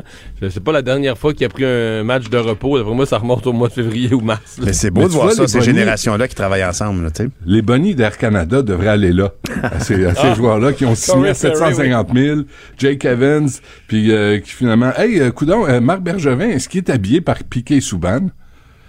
Qu'il est-ce qu'il se fait coiffer par le même coiffeur qu'Alain Lefebvre? C'est comme le... c'est- drôle que tu parles de ça parce que moi, j'ai appris qu'il y a beaucoup de joueurs, y compris des chroniqueurs à TVA Sport, qui se font tous faire, faire des costumes dans une, un tailleur de, Ke- de Sherbrooke, chez Ah Glorious. oui. C'est très étrange, mais effectivement, on peut pas le manquer, Bergevin, dans son, son habit rouge. Puis euh, surtout quand il a, il, il pris il y a ça. Ben oui, absolument. Il y a tout un style. euh, Il on- était on- vraiment content, là. Oui, il était content. Quand il a pris, euh, quand il a pris Caulfield dans ses bras, c'était beau à voir, là. Je me demande s'il est content ou s'il est étonné. C'est comme, ah ben, coudon, les, pas- les dés ont tombé à la bonne place. C'est pas incompatible d'être très Ouais, étonné et très content et très soulagé pour sa job aussi. Ben oui, de toute évidence. Parce que, mais là, honnêtement, Oui, il y avait hein. des rumeurs qui voulaient que Patrick Roy se rapproche du Canadien. Je veux dire, tout ça, ça Ben, tombe la à l'eau. publicité Uber Eats, c'est que Ben ça. oui, là. ben oui. Ben C'était ben oui. c'était comment amener Patrick Roy dans la famille du Canadien en passant par Mario Tremblay, en faisant semblant que tout le monde était réconcilié. Voyons donc. Le, le chèque, le chèque a passé, puis là, ben, on attend. Si Dominique Ducharme fait la job, il va rester peut-être en place jusqu'à temps qu'il se fasse euh, flusher. Ouais, ouais, c'est ça. Mais, mais, mais, mais Bergevin, là, dans son habit rouge, honnêtement, c'est juste moi, mais j'arrête pas de penser au Joker de Joaquin Phoenix. C'est- particulier. Bon, enfin, on va changer de sujet parce on que je m'en vais en zone. l'escalier, tu sais. Oui, scène exactement. C'est cette, scène-là que ça me fait penser à chaque fois. Ouais. Là, écoutez, dans les garderies, là, Mathieu Lacombe a un gros, gros, gros problème parce qu'on manque ah, de, de services de garde, de place. Et là, on apprend que la plupart des éducatrices, la plupart, mais une grosse proportion des éducatrices songent à changer de domaine. Et là, il dit, ben, on va prendre du monde avec moins de formation. Ça insulte tout le monde ici. Ben, c'est parce qu'on s'occupe d'enfants, là. Hmm. C'est pas placer des bouteilles sur une tablette. Tu sais, c'est comme on va recruter, euh, tu sais, des, des euh, édu- euh, est-ce qu'on peut encore les appeler les éducatrices en garderie sans formation?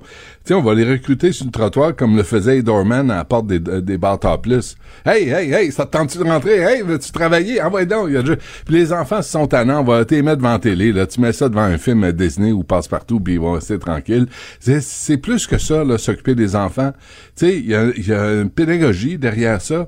Mais là, c'est rendu que on l'a tellement pas prévu, on l'a tellement négligé, ce système de CPA extraordinaire, comme disait euh, Caroline en début d'émission, qui a Mhm. été, qui est, qui copié par Justin Trudeau. Puis si lui est capable d'éviter de copier quelque chose du Québec, il va le faire.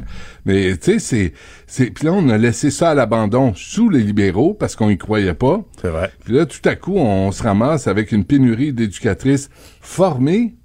Mais c'est important, là. C'est des enfants, puis souvent, les enfants débarquent, puis le but de ces CPA, c'était d'amener des enfants qui venaient d'un monde difficile, d'une famille difficile, puis de les socialiser, puis d'essayer de leur donner une chance quand ils, ils arrivaient à l'école, puis qu'ils prenaient pas trop de retard, puis il y avait une certaine euh, éducation, tu sais, une approche pédagogique. Tout ça, c'est important, mais tu peux pas donner ça à n'importe qui, là. Ce clair. sont des enfants. Le, le rôle que joue le CPE, c'est comme le, le premier agent pour égaliser les chances de- des enfants, peu importe leur milieu de vie. Oui, ouais, Mais bon, il a donné une notion d'éducation. Ben oui. Euh, à l'autre extrême, je veux dire, par exemple, euh, les gens qui, qui étaient en milieu familial gardaient des enfants de façon identique, puis n'avaient pas la même formation toujours. Ben, je veux dire, oui, on a, on a créé un rôle d'éducatrice, mais je veux dire, euh, ça reste que faut s'occuper des enfants. Les enfants sont pas nécessairement... Si une mère de famille qui en a élevé trois, ça va travailler euh, dans un CPE. Je pense pas que les enfants sont en danger. Bon, est-ce qu'on va rater, par exemple, le diagnostic? de- on est rendu là avec les CPE. On dit qu'il faut diagnostiquer, il faut avoir des Mhm. spécialistes et tout ça. Euh, parce qu'il n'y Non, avait plus si d'éducatrices du, du tout. Oui. Ben non, mais si ton critère, c'est de dire les enfants sont pas en danger, ben là, on va, on, tu sais, on va prendre n'importe qui qui est sain d'esprit. Non, ça, ça, nous prend, tu sais, ça, ça prend une certaine pédagogie pour amener les enfants à jouer ensemble, euh, tu sais, à, à avoir des comportements qui sont sympathiques. Il y a des enfants qui arrivent, tu sais, vous savez, ils tirent, ils, ils mordent. Là, faut, faut arriver à désamorcer tout ça.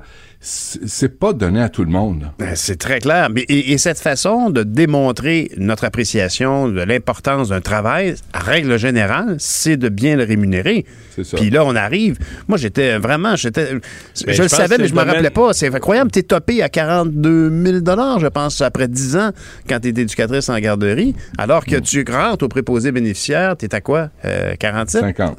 50 Ouais, 000. mais ça fait, ça fait un mois. Là, Oui, mais pourquoi est-ce qu'on Ou fait un pas ce- un an avec les primes? On pourrait Ben, faire un pourquoi? programme Parce express? que les, les, les, les, services de garde là, euh, sont très, très beaux, très, très bons, veulent être imités partout au Canada. Pourquoi personne ne l'a fait? Là, Justin Trudeau veut pousser les provinces à le faire. Pourquoi les autres provinces ne l'ont pas déjà fait sans Justin Trudeau les, les pousse? C'est Parce Ça que coûte cher. c'est incroyable ce que ça coûte. C'est pas, pas cher, c'est pas cher. Ça coûte cher, c'est plus que cher. C'est pas vrai. C'est le plus gros poste de dépense. Mario. qui- C'est pas Depuis vrai. Il y 20 a eu ans, c'est le poste de- dépense qui a explosé Non, le plus ouais, dans ouais, le gouvernement, non, mais- plus que non. ce que tout le, que le PQ avait prévu dans les années 90 Arrête. en le créant. là. Ben oui. Arrête. Tu sais, il y a eu l'étude du prof euh, Fortin à l'UQAM Ah, il dit qui que ça disait rapporte chaque, aussi parce que chaque dollar investi en Ben oui. rapporte deux. Mais non, mais tu peux pas dire que ça coûte cher. Ça coûte cher, mais ça rapporte à la société. Ça libère les femmes pour aller travailler, pour être moins dépendantes. On parle de violence conjugale, c'est dans le même cercle. Si tu es indépendante financièrement, t'as pas à tolérer le bonhomme qui arrive puis qui veut te sacrer une volée le soir. Tu veux, tu tu peux donner une chance à tes enfants. Tu peux, toi, te donner une carrière parce que les enfants, tu sais qu'ils sont en sécurité puis ils vont en prendre quelque chose à la fin de la journée. C'est pas vrai que ça coûte cher. C'est un investissement. Ça, c'est un vrai investissement. C'est pas bonnies d'Air Canada. Ça, c'est un vrai investissement. C'est auprès des enfants. Mais, d'ailleurs, pourquoi est-ce qu'on on, on pourrait reconnaître la crise? Je veux dire, quand, M. Legault, en début de pandémie, a fait, ben, c'est sûr que tout ça a commencé quand Aaron est arrivé, on a fait, oh, on a un problème, on manque de préposés aux bénéficiaires, on va en recruter. Ben, on a exactement le même problème actuellement au niveau de la fondation même de notre société. Nos enfants, on, on- on a un problème, on sait qu'on manque de place. C'est pas parce que les libéraux ont mis là, la hache au système public à l'époque Ben pour oui, euh, ouvrir ben des oui, garderies ben privées oui. qu'il faut euh, se, se Ben oui. contenter de la situation. Mais là, faut, tu sais, il y a des fois, là, les Ils gouvernements ont pas arrivent. mis l'âge disent, dans le système public, non. Ils n'ont pas, ils ont pas coupé une place. Ils ont juste arrêté le ça. développement. Ils ont arrêté euh, le développement au- alors qu'il y a plus d'enfants. C'est comme mettre la hache, Mario. Mais Ben, c'est pareil. c'est ce qui s'est passé. Ce qui s'est passé avec la pandémie, là, qui est un peu le mystère, c'est les, c'est les milieux familiales.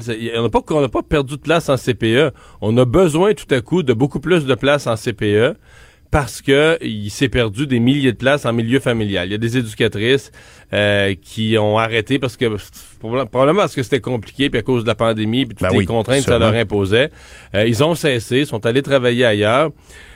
Tout ça nous rappelle qu'on vit quand même dans un monde euh, très compétitif là, euh, au niveau de l'emploi. Les gens, les gens aiment pas un métier, les gens aiment pas un travail, les gens aiment pas les conditions de travail ou les conditions d'exercice ou le salaire. et euh, ça va faire d'autres choses et ils trouvent tout de suite. Tout le monde est en pénurie de main d'œuvre dans tous les secteurs.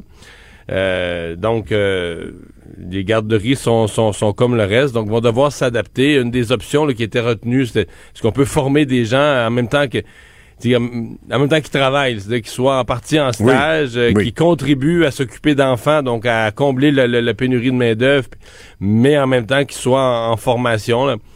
Euh, ça, je pense que ce sont, des bonnes idées, ce sont des façons de s'en sortir. Euh, mais Mais ça prend quelqu'un pour former, tu sais. C'est ça. Si déjà il y a une pénurie, t'as pas le temps, t'as pas de ressources, t'as pas le personnel pour former ceux qui débarquent. Ouais, mais il y a une pénurie aussi de gens qui s'inscrivent. Tu parles des formés, mais ça s'inscrit pas au cégep, ça s'inscrit plus au cégep dans ben, On comprend, parce que c'est pas tentant pour personne de. Pas de, salaire-là. Ben oui. Pas salaire-là, tu sais. Puis c'est, c'est, c'est une maudite job, là, s'occuper des enfants. Je vous le rappelle, Tu sais, on a, moi, je suis le premier, j'ai critiqué les profs, mais arriver dans une classe de, de 28, 30 tipites, là, puis là-dedans, il y en a qui ont des problèmes de TDAH, puis d'acronymes qui finissent plus. Puis des, fait ça, Benoît, ce que tu décris, c'est comme professeur, mais ces mêmes élèves-là se retrouvent quand ils arrivent avant que l'école commence ou pendant ben le lunch ou après que l'école est finie puis que les parents sont pas encore venus les chercher avec les services de garde. Les services de garde qui sont en milieu scolaire, je sais que c'est une autre histoire, mais ça en demeure pas moins que c'est un peu quand même, c'est peut-être une formation qui s'en rapproche. Là, non, mais c'est pas juste ça, c'est un horaire débile parce que les femmes qui travaillent dans les services de garde scolaire travaillent le matin, travaille un peu le midi, puis il faut qu'elle revienne euh, ah après, après, euh, après les classes. C'est vrai. C'est puis pour un salaire de, de creve-fin, là, encore une fois. Tu sais, quand c'est des femmes, là, quand c'est des femmes, on sait qu'elles vont rien casser, qu'elles vont pas déranger le monde, fait qu'on les paye pas. Ah, c'est pas compliqué. C'est malheureux, mais honnêtement, en tout cas, pourquoi est-ce qu'on ne réagit pas de la même manière par rapport aux garderies, au CPE, au, service de garde de l'école, qu'on l'a fait pour les préposés aux bénéficiaires? Et savez-vous quoi? Quand il manque des profs, quand il y a pénurie de profs, qu'est-ce qu'on fait? On va chercher des éducatrices au service de garde pour faire du remplacement dans les classes. Pensez-vous que ça, c'est à la hauteur du système d'éducation qu'on se paye au Québec? Ça n'a pas d'allure. C'est vrai. Parce qu'elles n'ont aucune formation là, pour enseigner. Et là, tu sais, je veux pas euh, dénigrer personne, mais chacun son métier quand même. Tout à fait. Et là, on parle beaucoup de l'école, mais c'est quand même c'était un revirement incroyable hier. Donc, le ministre de l'Éducation, Jean-François Roberge, a annoncé que le port du masque, là, avec la chaleur, on pouvait oublier ça. Il était temps, on voyait les enfants à l'école. Oui, oui, oui. C'était, ça, j'appellerais ça euh, gros bon sens 101, euh, s'adapter, écouter puis s'adapter à la réalité. Là. C'était pas euh, ça aurait été l'inverse aurait été un hein? l'inverse aurait été un entêtement là. Ben, rapidement. Euh, même ça aurait pu se faire avant hier matin là effectivement, ça aurait pu se faire. Il y en a, il y a des directions d'école qui attendaient. Hier, on m'a dit ça, Mme Scalabrini euh, me disait qu'il y a des directions d'école qui attendaient dimanche de savoir comment on allait gérer la canicule, euh, comment on allait gérer les enfants, les profs, euh, l'accès à l'eau. Il n'y a plus de fontaine d'eau. Là. On a condamné fontaine d'eau. Là, il fallait remplir les bouteilles d'eau ou les Comme ça, c'est pas, pas un peu exagéré. Ben Je comprends qu'on veut pas que les jeunes touchent des surfaces. Puis bon, qu'on l'abreuvoir, aller boire direct à la fontaine, mais là, c'est au point où les enfants ne peuvent plus. Mettons qu'ils ont une bouteille, une petite gourde, là, puis qu'elle est vide à 2 heures l'après-midi. Mais les enfants sont privés d'eau jusqu'à la fin de la journée et ne peuvent plus, dans certaines écoles, en tout cas, je sais pas si c'est le même partout, mm-hmm. ne peuvent plus aller à la fontaine puis refaire, refaire couler de l'eau dans leur bouteille. Mais c'est. Mais est-ce que c'est pas juste ça? à pas avoir soif. c'est tout. Mais est-ce que c'est pas un bel exemple de. de, de y a une espèce. Moi, j'ai un sentiment, en tout cas, que toutes les autorités de la santé publique là, ont vraiment bien géré cet incendie, ce feu de forêt qui nous animait, la pandémie de la COVID-19. Puis là, maintenant qu'on commence à atterrir, là, ben, il y a un petit peu une espèce de laisser aller. C'est farfelu. Aujourd'hui, on nous dit qu'on nettoie les. On devrait arrêter de nettoyer les surfaces parce que finalement, c'est en arrêt sol, puis que c'est. Comment tu as appelé ça, les fomites? Ça a pris des études pour arriver là. sais. Moi, j'aimerais qu'on qu'on sorte de la pandémie en faisant une espèce de, de, de session. là. Qu'est-ce qu'on a appris de la pandémie? Mm-hmm. Qu'est-ce qu'on retient de la pandémie? Puis qu'est-ce qui a servi à la santé publique? On parle des masques. Là. Euh, quand il va y avoir des, des, des, épidémies de gastro ou de grippe, est-ce qu'on va être gêné de ressortir nos masques? J'espère que non. Il faut qu'on ait appris de tout ça. Tu as bien raison. Mario? Mot de la fin? Mais, mais euh, le, ce qui s'est passé dans, les écoles, ce qu'on vient de dire sur les fontaines, ça nous ramène à... Ben, hier, ils l'ont fait. Remarque, la CNESST, hier, l'a fait. Là, ils ont levé les, les, obligations de porter le masque dans certaines circonstances. Mais je pense que la CNESST, la santé publique, puis tout ça, avec la chaleur, avec la baisse du nombre de cas, on doit revoir pour les commerces, puis là, on a parlé des épiceries qui désinfectent tout. On doit vraiment revoir tous les protocoles pour faire le ménage de ce qui est devenu inutile. Puis quand je dis inutile, sais, au fil des, mois, on a ajouté des mesures ajoutées, toujours sur le principe de précaution, mais aujourd'hui, mhm. on comprend mieux la pandémie, on comprend mieux la COVID-19, comment elle se transmet. Il y a mhm. des choses qu'on sait qu'on fait ça un peu pour rien, surtout avec moins de cas, mais même, nonobstant le nombre de cas qu'on fait un peu pour rien. Je pense qu'il y a peut-être un grand ménage dans toutes les mesures pour ne garder que ce qui est encore essentiel. Tout à fait. malheureusement, là, je veux pas finir la, chronique nécessairement, mais on voit que, tu sais, ça peut être récupéré aussi politiquement. Puis on va dire, regardez, là, on vous avait dit que c'était pas nécessaire. Regardez, là, la manifestation de 30 000, il y en a pas eu d'éclosion. Regardez, tu sais, c'est facile d'être intelligent après. Mm-hmm. Mais sur le coup, faut que tu prennes des décisions. Tu peux te tromper, mais tu as, intérêt à être plus prudent qu'autrement. Absolument. surtout, tout le monde est fatigué, y compris eux. Alors, essayons de, rallier tous nos efforts puis de rester cohérents. Merci beaucoup, messieurs. Bye bye. À demain. Bye. Pierre Nantel. Pendant que vous êtes sous les draps, on vous explique comment les acteurs de l'actualité se sont mis dans les beaux draps. Vous écoutez Pierre Nantel. Dans une lettre publiée aujourd'hui dans la section Faites la différence du journal, le collectif des organisations pour les soins à domicile au Québec propose de s'unir pour faire face, faire faire des soins à domicile à prix, faire de ces soins. Je vais toujours recommencer pour faire des soins à domicile une priorité. C'était pas complexe. Et j'en parle donc avec la PDG du groupe Bien chez soi, Madame Alison Green. Bonjour. Bonjour, M. Nantel. Et, pourtant, ça a l'air, j'ai eu de la misère à le dire, mais c'est pourtant pas simple à comprendre qu'on a besoin d'aider les gens âgés à rester chez eux. Est-ce que, Mme Green, votre programme, euh, votre organisme Bien chez soi a choisi de s'unir à d'autres entreprises de services à domicile dans cette lettre-là, dans le but de mieux faire connaître ça? On, en parle depuis longtemps. On a un virage à prendre pour garder nos personnes âgées chez nous et, et c'est ce que vous aimez, vous voulez émettre comme message. Absolument. On s'est réunis au début de la pandémie, euh, toutes les, les, plus grosses compagnies de soins à domicile privés, euh, pour créer vraiment une union, une force, une voix pour euh, pour aider les aînés à avoir une qualité de service dans les soins à domicile qu'ils méritent. Ben oui, puis il faut le dire, pour qu'une personne âgée reste chez elle, qu'elle déménage pas dans une résidence qui regroupe tous les aînés, les enjeux, c'est pas toujours des soins de santé, mais c'est aussi la simple vie quotidienne. Aller faire les courses, par exemple, quand on, on peut plus conduire, par exemple. Absolument. Et c'est vraiment une des forces des compagnies de soins à domicile, c'est le fait qu'on est vraiment multidisciplinaire. Alors, on aide une personne pendant un certain bloc d'heures et dans ce bloc d'heures-là, on peut aider avec, comme vous avez dit, l'épicerie, les rendez-vous, l'aide à l'hygiène, la préparation des repas, un peu d'entretien ménager.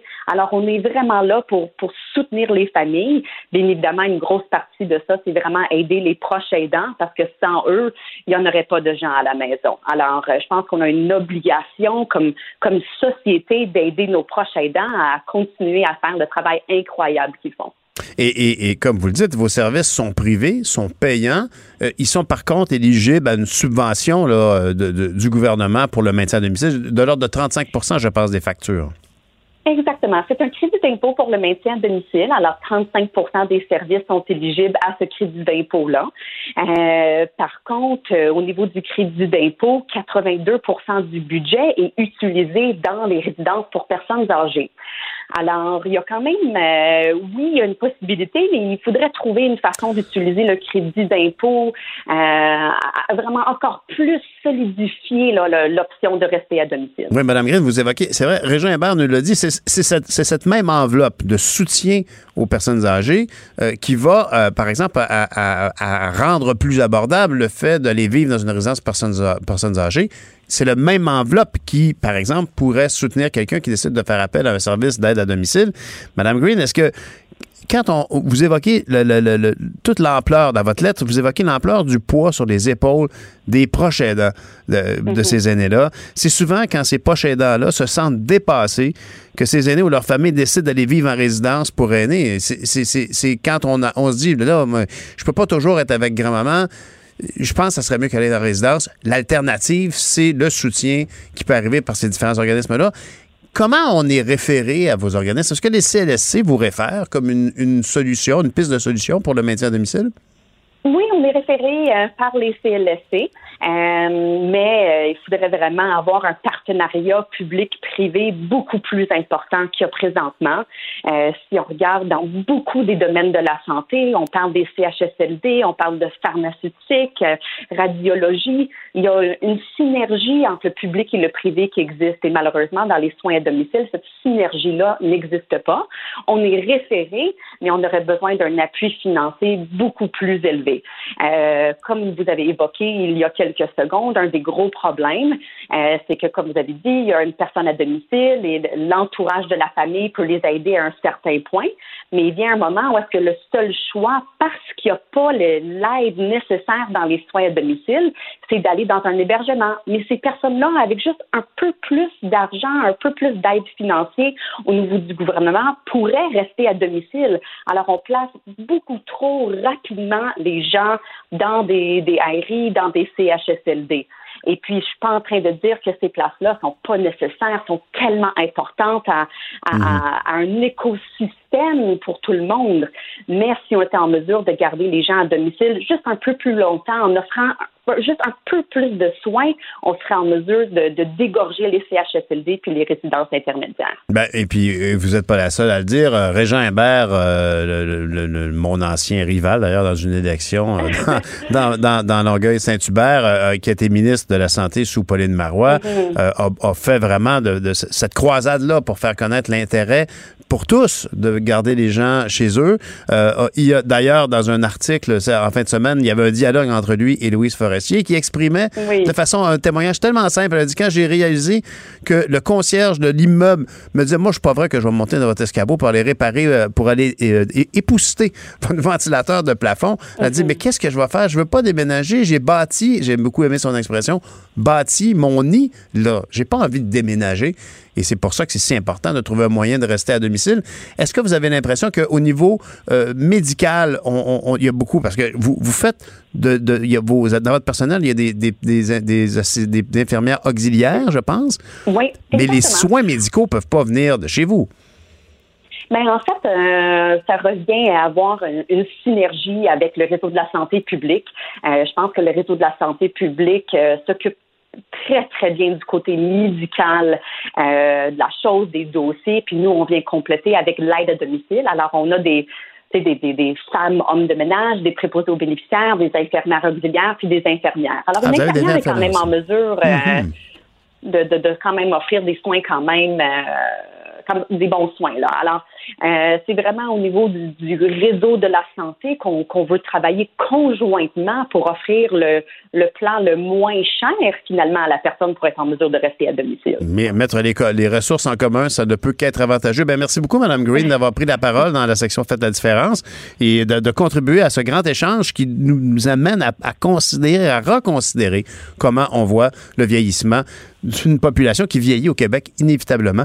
Merci beaucoup, Mme Green. Bonne journée. Ben, merci à vous. Bonne Au revoir. Merci de votre temps. Pierre Nantel. Pendant que vous êtes sous les draps, on vous explique comment les acteurs de l'actualité se sont mis dans les beaux draps. Vous écoutez Pierre Nantel. On va aller rejoindre quelqu'un qui est allé voir l'impact de toutes ces manifestations de joie, alors que le Canadien a balayé les Jets hier. Les fans étaient fous, furieux, euh, mais une belle folie quand même. Marielle Lapierre, journaliste à TVA Nouvelle, bonjour. Bonjour Pierre, tout de joie. Oui, comme ça. tout à fait. mais il n'y a pas eu trop de casse finalement. Non, faut dire que ça s'est déroulé euh, assez bien. Dans le calme, ce serait pas la bonne expression, mais mais de, de, de bonne façon, puisque euh, faut dire qu'on parle d'une foule qui était euh, plus importante, sans doute, que pour les derniers matchs. des tours me, me parlaient de 2000 personnes qui étaient présentes devant le Centre Bell et mhm. suivaient très, très attentivement le match qui s'est rendu, on le sait, en prolongation. Et lorsque Tyler Toffoli, sur une passe de Cole Caulfield, a marqué le but de la victoire, pense qu'on est en mesure d'entendre, Pierre, à quoi ça ressemblait devant le Centre Bell, la réaction des fans.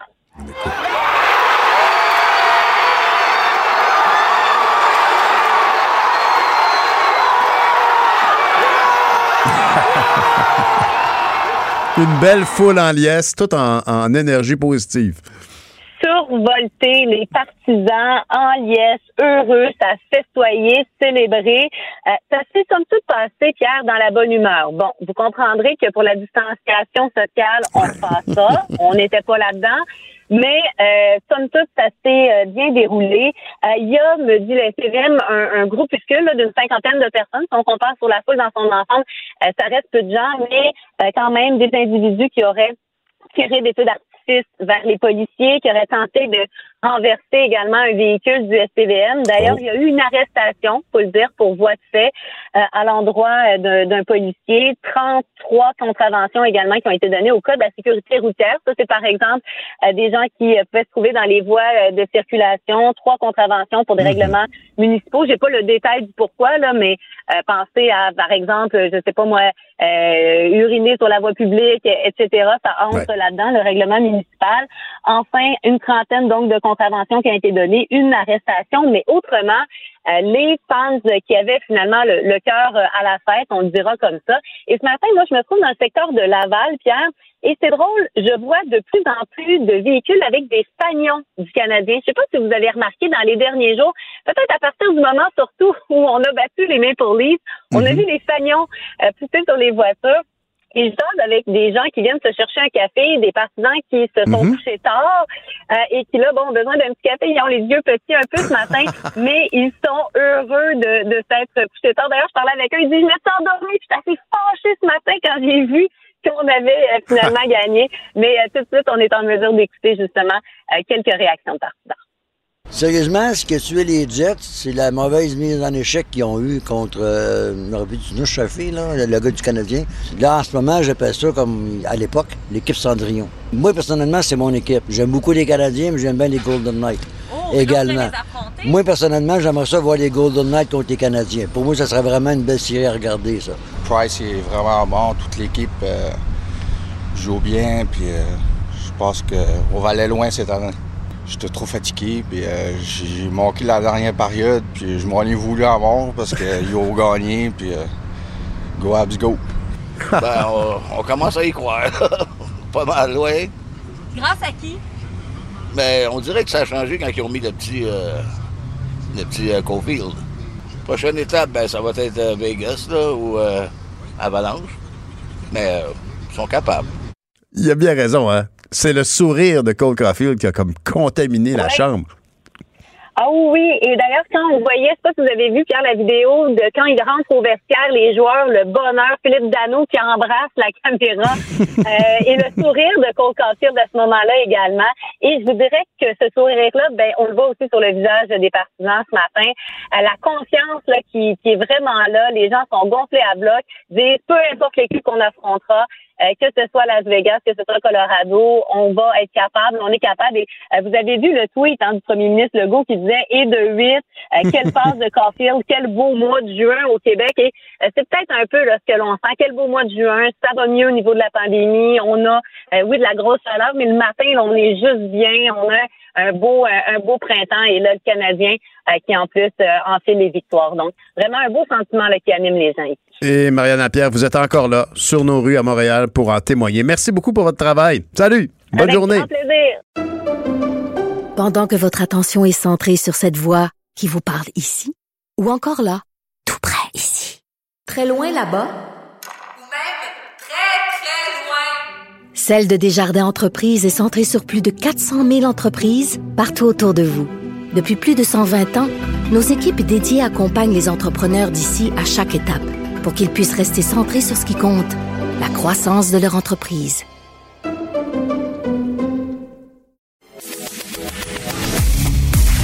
Pierre Nantel. Pendant que vous êtes sous les draps, on vous explique comment les acteurs de l'actualité se sont mis dans les beaux draps. Vous écoutez Pierre Nantel. Le, le commentaire de Sophie Durocher. Des idées pas comme les autres. Bonjour Sophie. Bonjour Pierre. Hier soir, chez les Durocher Martineau, on a ouvert une bouteille de champagne. Ça coulait à flot. Ben on criait, on hurlait. Écoute, une victoire comme ça, Pierre, pense-y. Ça faisait tellement longtemps qu'on attendait ça. On était heureux. On a ouvert les fenêtres. On a commencé à crier. On chantait. On dansait. Quoi? Tu penses que je parle du Canadien? Ben oui, je suis sûr que tu parles, tu parles du Canadien. Ben non! Ah ben là! La décision du ministre Roberge d'enlever le masque. Écoute, on ne pouvait plus. T'aurais dû voir la face de mon fils de 13 ans quand on lui a dit plus besoin de porter le masque à l'école. La même journée où, en plus, grand-maman Martineau, on apprend qu'elle peut aller jouer au bingo avec ses amis de filles, qu'elle peut aller manger à la cafétéria de la résidence pour aînés, qu'elle peut jouer au baseball poche avec ses amis. Écoute, on était en liesse. Puis là, en plus, on apprend que le Canadien a gagné, mais ça, c'était ben rien à côté de la victoire. Je reviens sur le, la, question du masque, Pierre, parce que si vous avez pas des enfants euh, au primaire, au secondaire, euh, vous peut-être que ça vous passe huit pieds par-dessus la tête, puis que vous ne comprenez pas pourquoi il y avait autant de liesse et de joie chez les Durocher Martineau. Écoute, je... On va parler avec des voisins là, qui ont dû, vous, vous trouver bruyant un peu. Surtout quand le bouchon de champagne a atterri sur leur balcon. mais... Euh, c'est que euh, je trouve qu'il y a deux aspects euh, à cet à cet événement-là qui a été euh, donc c'est pour évidemment pour des raisons évidentes à cause évidemment de la de la canicule et tout ça mais imagine la symbolique que ça représente pour des enfants à qui on a demandé quand même pendant plus d'un an mmh. des sacrifices absolument énormes et d'un point de vue psychologique OK? On le sait tous le masque était essentiel le masque était important pour ne pas propager ce virus-là, mais en même temps, on a demandé à des gens euh, qui sont en plein développement social de passer un an à pas voir le visage de leurs meilleurs amis, à pas voir la réaction. Tu sais, quand t'as un prof qui te parle puis qui te dit euh, élève Martineau euh, ceci ou cela, ben t'es pas capable de lire sur la la tête, le visage du prof. Est-ce que c'est grave? Est-ce que je me fais chicaner euh, grave? Tu comprends ce que je veux dire? Toute la gradation des sentiments humains qui sont extrêmement importants à un âge. Tu sais, mon, mon, fils, il a 13 ans, mais imagine les petits, les beaucoup plus petits qui sont vraiment en train de se développer. Et je suis pas du tout euh, conspirationniste, je suis pas du tout anti-mesures sanitaires. Je pense qu'elles étaient là pour une raison et heureusement qu'elles étaient là, ces mesures-là. Mais la symbolique que ça représente. Euh, tu sais, euh, à une certaine époque, dans les années 70, euh, le mouvement féministe, c'était on va brûler nos soutiens-gorge. C'était un, un symbole de mettre fin au patriarcat, de mettre fin à ces limites, à ces entraves-là. Mm Ben, je pense qu'aujourd'hui, pour les jeunes, en tout cas, Il y a de quoi pour, dans le cadre scolaire, de brûler le masque, c'est vraiment... Non, mais... On va prendre... Il y a des gens qui vont te prendre à la lettre, là. On veut pas voir ça non plus. Peut-être. Mais en tout cas, prendre le, le, le masque et de le mettre euh, au-dessus d'un bâton et pendant toute la journée au moins de pas avoir à le porter, de voir sourire. Tu sais la fille que tu cruises en secondaire 2 là, oh. que tu cruises puis que ou le garçon là, peu importe, mhm, mhm. euh, ou la personne non binaire là, je suis pas du tout dans ce tu, es très prudente. Oui, je ah oui, ah oui, je fais ben, ben, ben attention. la personne que tu cruises, la personne que tu dragues, là, que tu, tu, veux dire, envoyer des petits clins d'œil, des petits mots que tu fais passer à la récréation, le petit mot que tu fais. des beaux souvenirs. Mais là, tu vois son visage. Puis là, tu découvres peut-être que finalement, tu n'avais pas envie de la cruiser tant que ça. ah, qui, sait, qui sait ce qu'il adviendra aujourd'hui? Effectivement. Mais c'est un grand moment. Tu as raison. On peut pas, et, et, on ne peut pas avoir des, ben oui, parce que c'est pas, on n'a pas en ondes des jeunes de, de 12, 13 ans qui viennent le témoigner de cette différence que ça va faire dans leur vie. Tu as bien raison, c'est vraiment important. Il y a quelqu'un, en tout cas, pour qui oh. notre échange sur Denis Coderre a fait toute une différence. On parle de El Kaboum. Écoute, c'est très drôle. Alors, c'est, c'est, écoute, je, je, raconte un petit peu, je reviens un peu en arrière. Donc, quand Denis Coderre s'est fait pogner, non pas la main dans le sac, mais la main sur le cellulaire, euh, et qu'il a, bon, dit non, c'est pas vrai, il tombé de son socle, etc., etc. Ben On a beaucoup rigolé, toi et moi, de son entrevue avec Paul Larocque, où Paul Larocque lui disait, ben là, tu sais, vous êtes, euh, vous êtes, euh, est-ce que vous nous cachez quelque chose encore? Bref, on a beaucoup rigolé, toi et moi, et cet auditeur, El Kaboum, qui est quelqu'un qui travaille dans le milieu à la fois de l'humour et de la musique, mais plus de la musique sérieuse, a écouté notre échange à toi et moi et on a fait une chanson. On écoute un petit extrait. Denis Coderre ne texte pas au volant. Alors, que faisait-il donc? Son cellulaire était tombé. Imagine-toi donc. Un instant. L'appareil est tombé de mon sac. Là, j'en ai mis un autre, il est collé. Là, j'en ai mis un autre, il est collé. Là, j'en ai mis un autre, il est collé. Là, j'en ai mis un autre, il est collé. Hey, s'il vous plaît, monsieur Coderre. Hey, hey, s'il vous plaît, S'il vous plaît, monsieur Coder. c'est assez clair. Écoute, c'est Mais tellement en plus, c'est- drôle. c'est vraiment bon. La, la mélodie est très belle. Le son est, en très, est, est- chaud. C'est vraiment bien fait. Oui, c'est vraiment bon. Écoute, je trouve que ça va être, moi, ça va être ma toune d'été. Oh, ben p- ben oui, parce que quand j'étais, quand j'étais en- en onde avec toi, j'avais dit, ben je vais demander à Achille de, de, de me faire un extrait de cet échange avec Paul Larocque et on va pouvoir le mettre dans ma sonnerie de cellulaire. Et Achille, pendant l'émission, pendant notre entrevue, l'avait fait et j'avais dit, euh, ben c'est, c'est tellement bon, on devrait en faire un rap. Et cet auditeur, donc El Kaboum, en a fait un rap. Alors là, je vous en ai fait écouter un petit extrait pour l'entendre au complet, parce que ça dure deux minutes. Le monsieur, il a vraiment travaillé super fort et on le salue. Puis on salue tous nos auditeurs. Alors pour l'entendre au complet, va falloir que vous écoutiez euh, mon balado à partir de, de midi sur les ondes de Cube. Ben, tu vois, les gens t'écoutent, Sophie, c'est très clair. Ben, écoute, et, et les gens se rappellent aussi que tu nous as rappelé que tu étais capable, tu, tu avais fait toi-même ce qu'on appelle ton apostasie. Tu nous as donné la recette Oui. précise. Alors voilà, moi je pense Rappelons que ce qu'est l'apostasie, évidemment. Bon, l'apostasie en fait, c'est euh, quand tu renonces à euh, faire partie de l'Église catholique et que tu le signifies et que tu demandes à être retiré des registres parce que bon, quand on est euh, euh, bébé, ben nos parents, nos ma- nos pa- parrains marraines décident pour nous, alors qu'on n'a pas droit au chapitre, c'est le cas de le dire de nous faire entrer dans la grande famille de l'Église euh, catholique. Faire son apostasie, c'est dire, ben moi, j'ai pas envie de faire partie de ce club-là.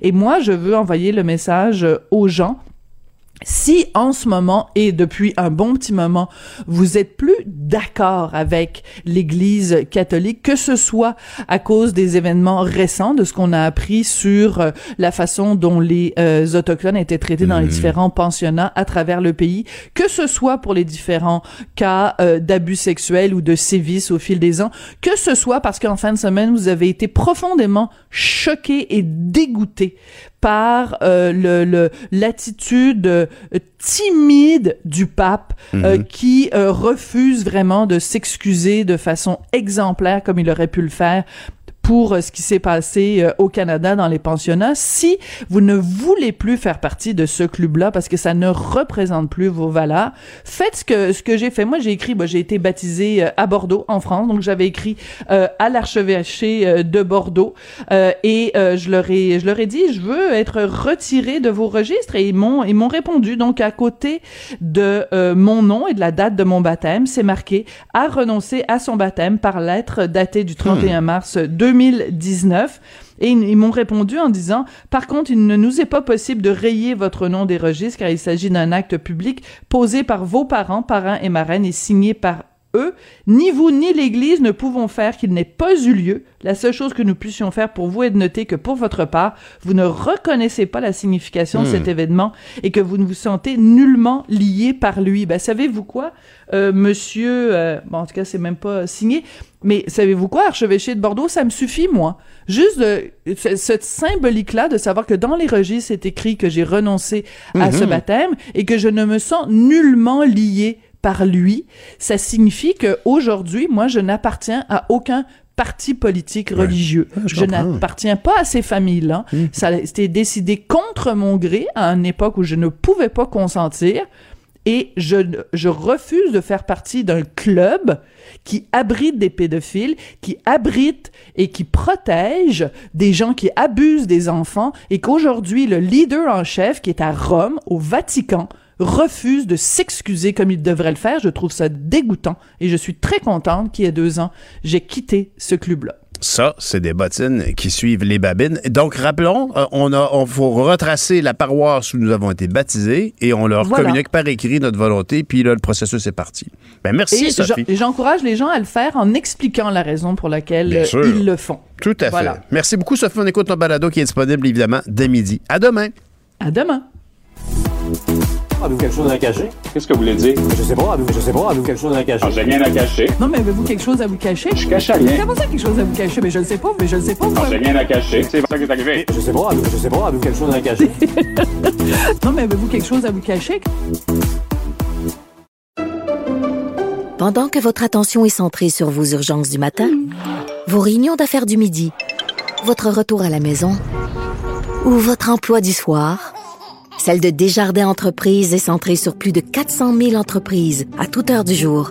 Grâce à notre connaissance des secteurs d'activité et à notre accompagnement spécialisé, nous aidons les entrepreneurs à relever chaque défi pour qu'ils puissent rester centrés sur ce qui compte, le développement de leur entreprise.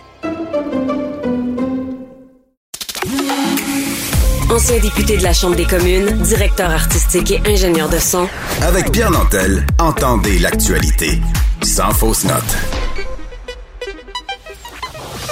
Vous écoutez Pierre Nantel, Cube Radio. Le, le commentaire de Sophie Durocher. Des idées pas comme les autres. Bonjour Rémi. Bonjour Pierre. On t'a appelé Sophie, mais c'est pas grave. Euh, Rémi Durocher ou Sophie Nadeau. J'ai des plus beaux yeux soudainement. Ben oui, ben oui, ça, ça on s'entend là-dessus. Mais dis-moi donc, euh, parlant euh, de, de- de ce qui se passe à l'Assemblée nationale, Christian Dubé, euh, a- a- on a pu voir qu'il s'intéresse donc vraiment beaucoup à la modernisation du système, aux données, à l'information qu'il y a sur nos, sur nos patients. Oui, mais c'est euh, c'est hallucinant comme euh, ça peut devenir une clé pour changer les choses euh, vraiment là, à long terme.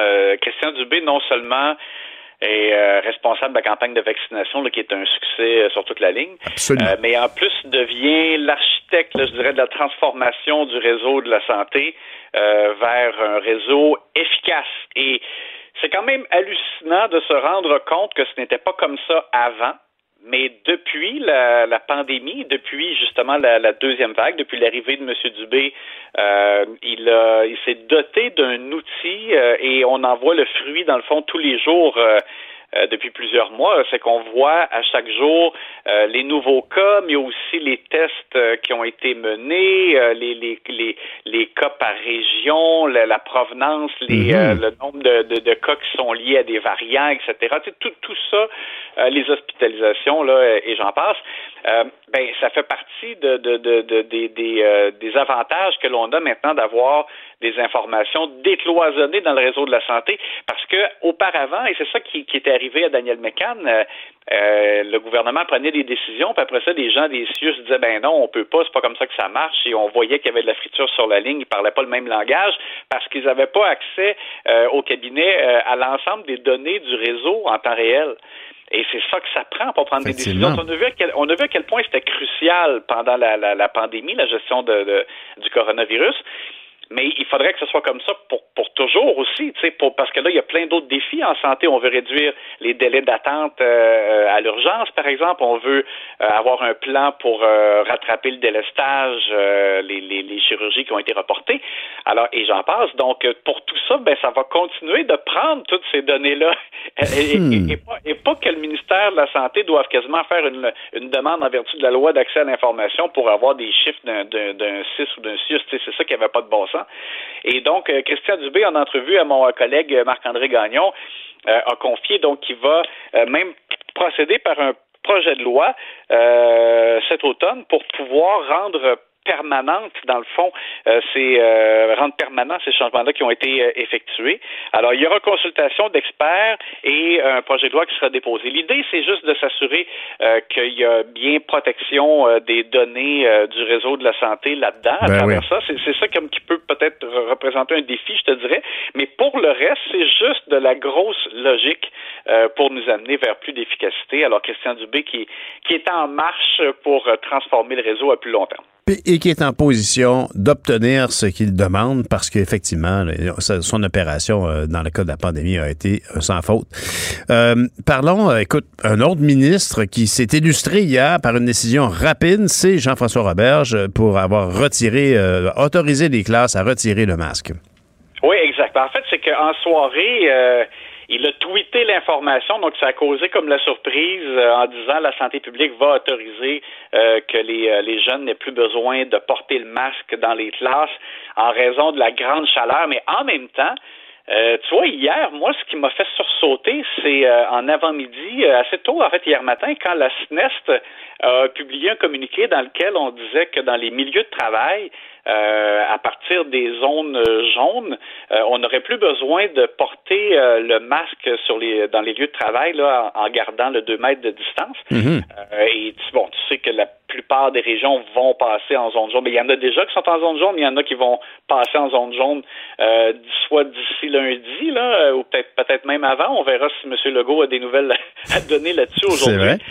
Mais tu sais, donc, je me disais hier, ben, si dans les lieux de travail, on peut retirer euh, masque à l'intérieur, euh, ben, pourquoi on le ferait pas en classe, tu sais, parce que c'est exactement le, c'est quand même le même principe. Euh, et, et pour les jeunes, on leur demande d'apprendre euh, et de passer la journée euh, au complet avec le masque. C'est, euh, c'était quand même un, un obstacle. Avec cette chaleur, on voyait des témoignages de, de- de jeunes enfants là, des écoles. C'était, ils disaient, bah, j'ai de la misère à me concentrer. Je comprends, pauvre petit pit. Et, il meurt- meurt de chaleur avec un masque en plus. Exact. Alors, il y avait donc il y avait la logique que si on le fait en milieu de travail, pourquoi pas le faire dans les classes? Puis là, en plus, la chaleur s'est ajoutée. Euh, ça n'avait pas de bon sens. Il J'étais surpris de voir aussi que même en Outaouais, on parlait de, de fermeture même d'école tellement Ben il ouais. faisait chaud. Euh, tu vois, nous, on est dans un cas où euh, euh, mes grands garçons à l'école secondaire, dans leur classe, il n'y a même pas de fenêtre dans leur classe. Alors, tu t'imagines quand il fait euh, 31 dehors euh, et puis ça, ça devient euh, comme un sauna. Donc, euh, c'est ça aussi, même chose, juste de la grosse logique. Il fallait, il fallait absolument le faire. Et ben, au moins, c'est ça, la décision euh, est tombée. Euh, ça sera donc euh, un peu plus confortable pour nos jeunes euh, en milieu scolaire à compter d'aujourd'hui. Bon, mais c'était la chronique des bonnes nouvelles avec Rémi Nadeau à l'Assemblée nationale. Merci, Rémi. Salut. On se reparle demain. Bye. Hey, J'ai une bonne nouvelle pour toi, Oui. pour les amateurs de culture, et toi, on sait que tu viens du milieu culturel. Je suis issu, je suis un, un- un homme un mi- du milieu de l'instrument. J'étais pas un artiste à mon grand dame. Je n'ai jamais été un artiste. T'étais un homme de l'ombre. Voilà. Un homme de l'ombre. Alors, j'avais Michel Tremblay hier euh, euh, qui me parlait et je lui disais euh, à quel point je l'admirais et tout ça. Et je, me dis, et je lui disais, ce serait le fun de faire un film de fiction sur la création des belles-sœurs. Que quelqu'un joue le petit cul Michel Tremblay et le petit cul André Brassard. Quand ils sont arrivés avec les belles-sœurs, faut se rappeler qu'à l'époque, au théâtre, on parlait comme ça. Jean-Louis Roux, il parlait comme ça au théâtre. Les autres sont arrivés avec les belles-sœurs. Ça a tout changé. Ça a vraiment... C'était un, quelque chose de très, très important pour l'histoire du Québec. Et là, silence au bout du fil. Ben, c'est drôle, tu me dis ça parce qu'on est en... Ça Ah va se oui? faire. Ça Ah. va se faire. Je peux pas le dire. Et c'est un réalisateur très connu très connu, très apprécié, qui est en train de travailler sur un film sur l'année 1968 au Québec.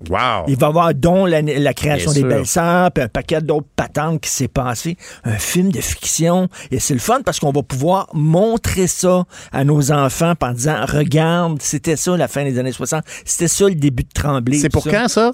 Je sais pas, c'est quand ils sont en pré-production, ils sont pas en tournage. On va peut-être être, on va peut-être être capable de rentrer ce, ce chapitre-là dans Découvrir le Canada, l'ouvrage qui est remis à tous les nouveaux arrivants qu'on a pour passer leur test de citoyenneté. Ben oui, ce serait Parce bon, que c'est tellement important, ce à quoi tu fais allusion. C'est une page majeure de notre histoire qui a tout changé. Tout changé. Écoute, là, deux petits culs qui ont vraiment tout changé au Québec. J'ai bien hâte de voir ce film-là. Ben, ben, merci, M. Martineau. Merci. Bonne émission. Merci tout le monde. On se reparle demain matin. Cube Radio.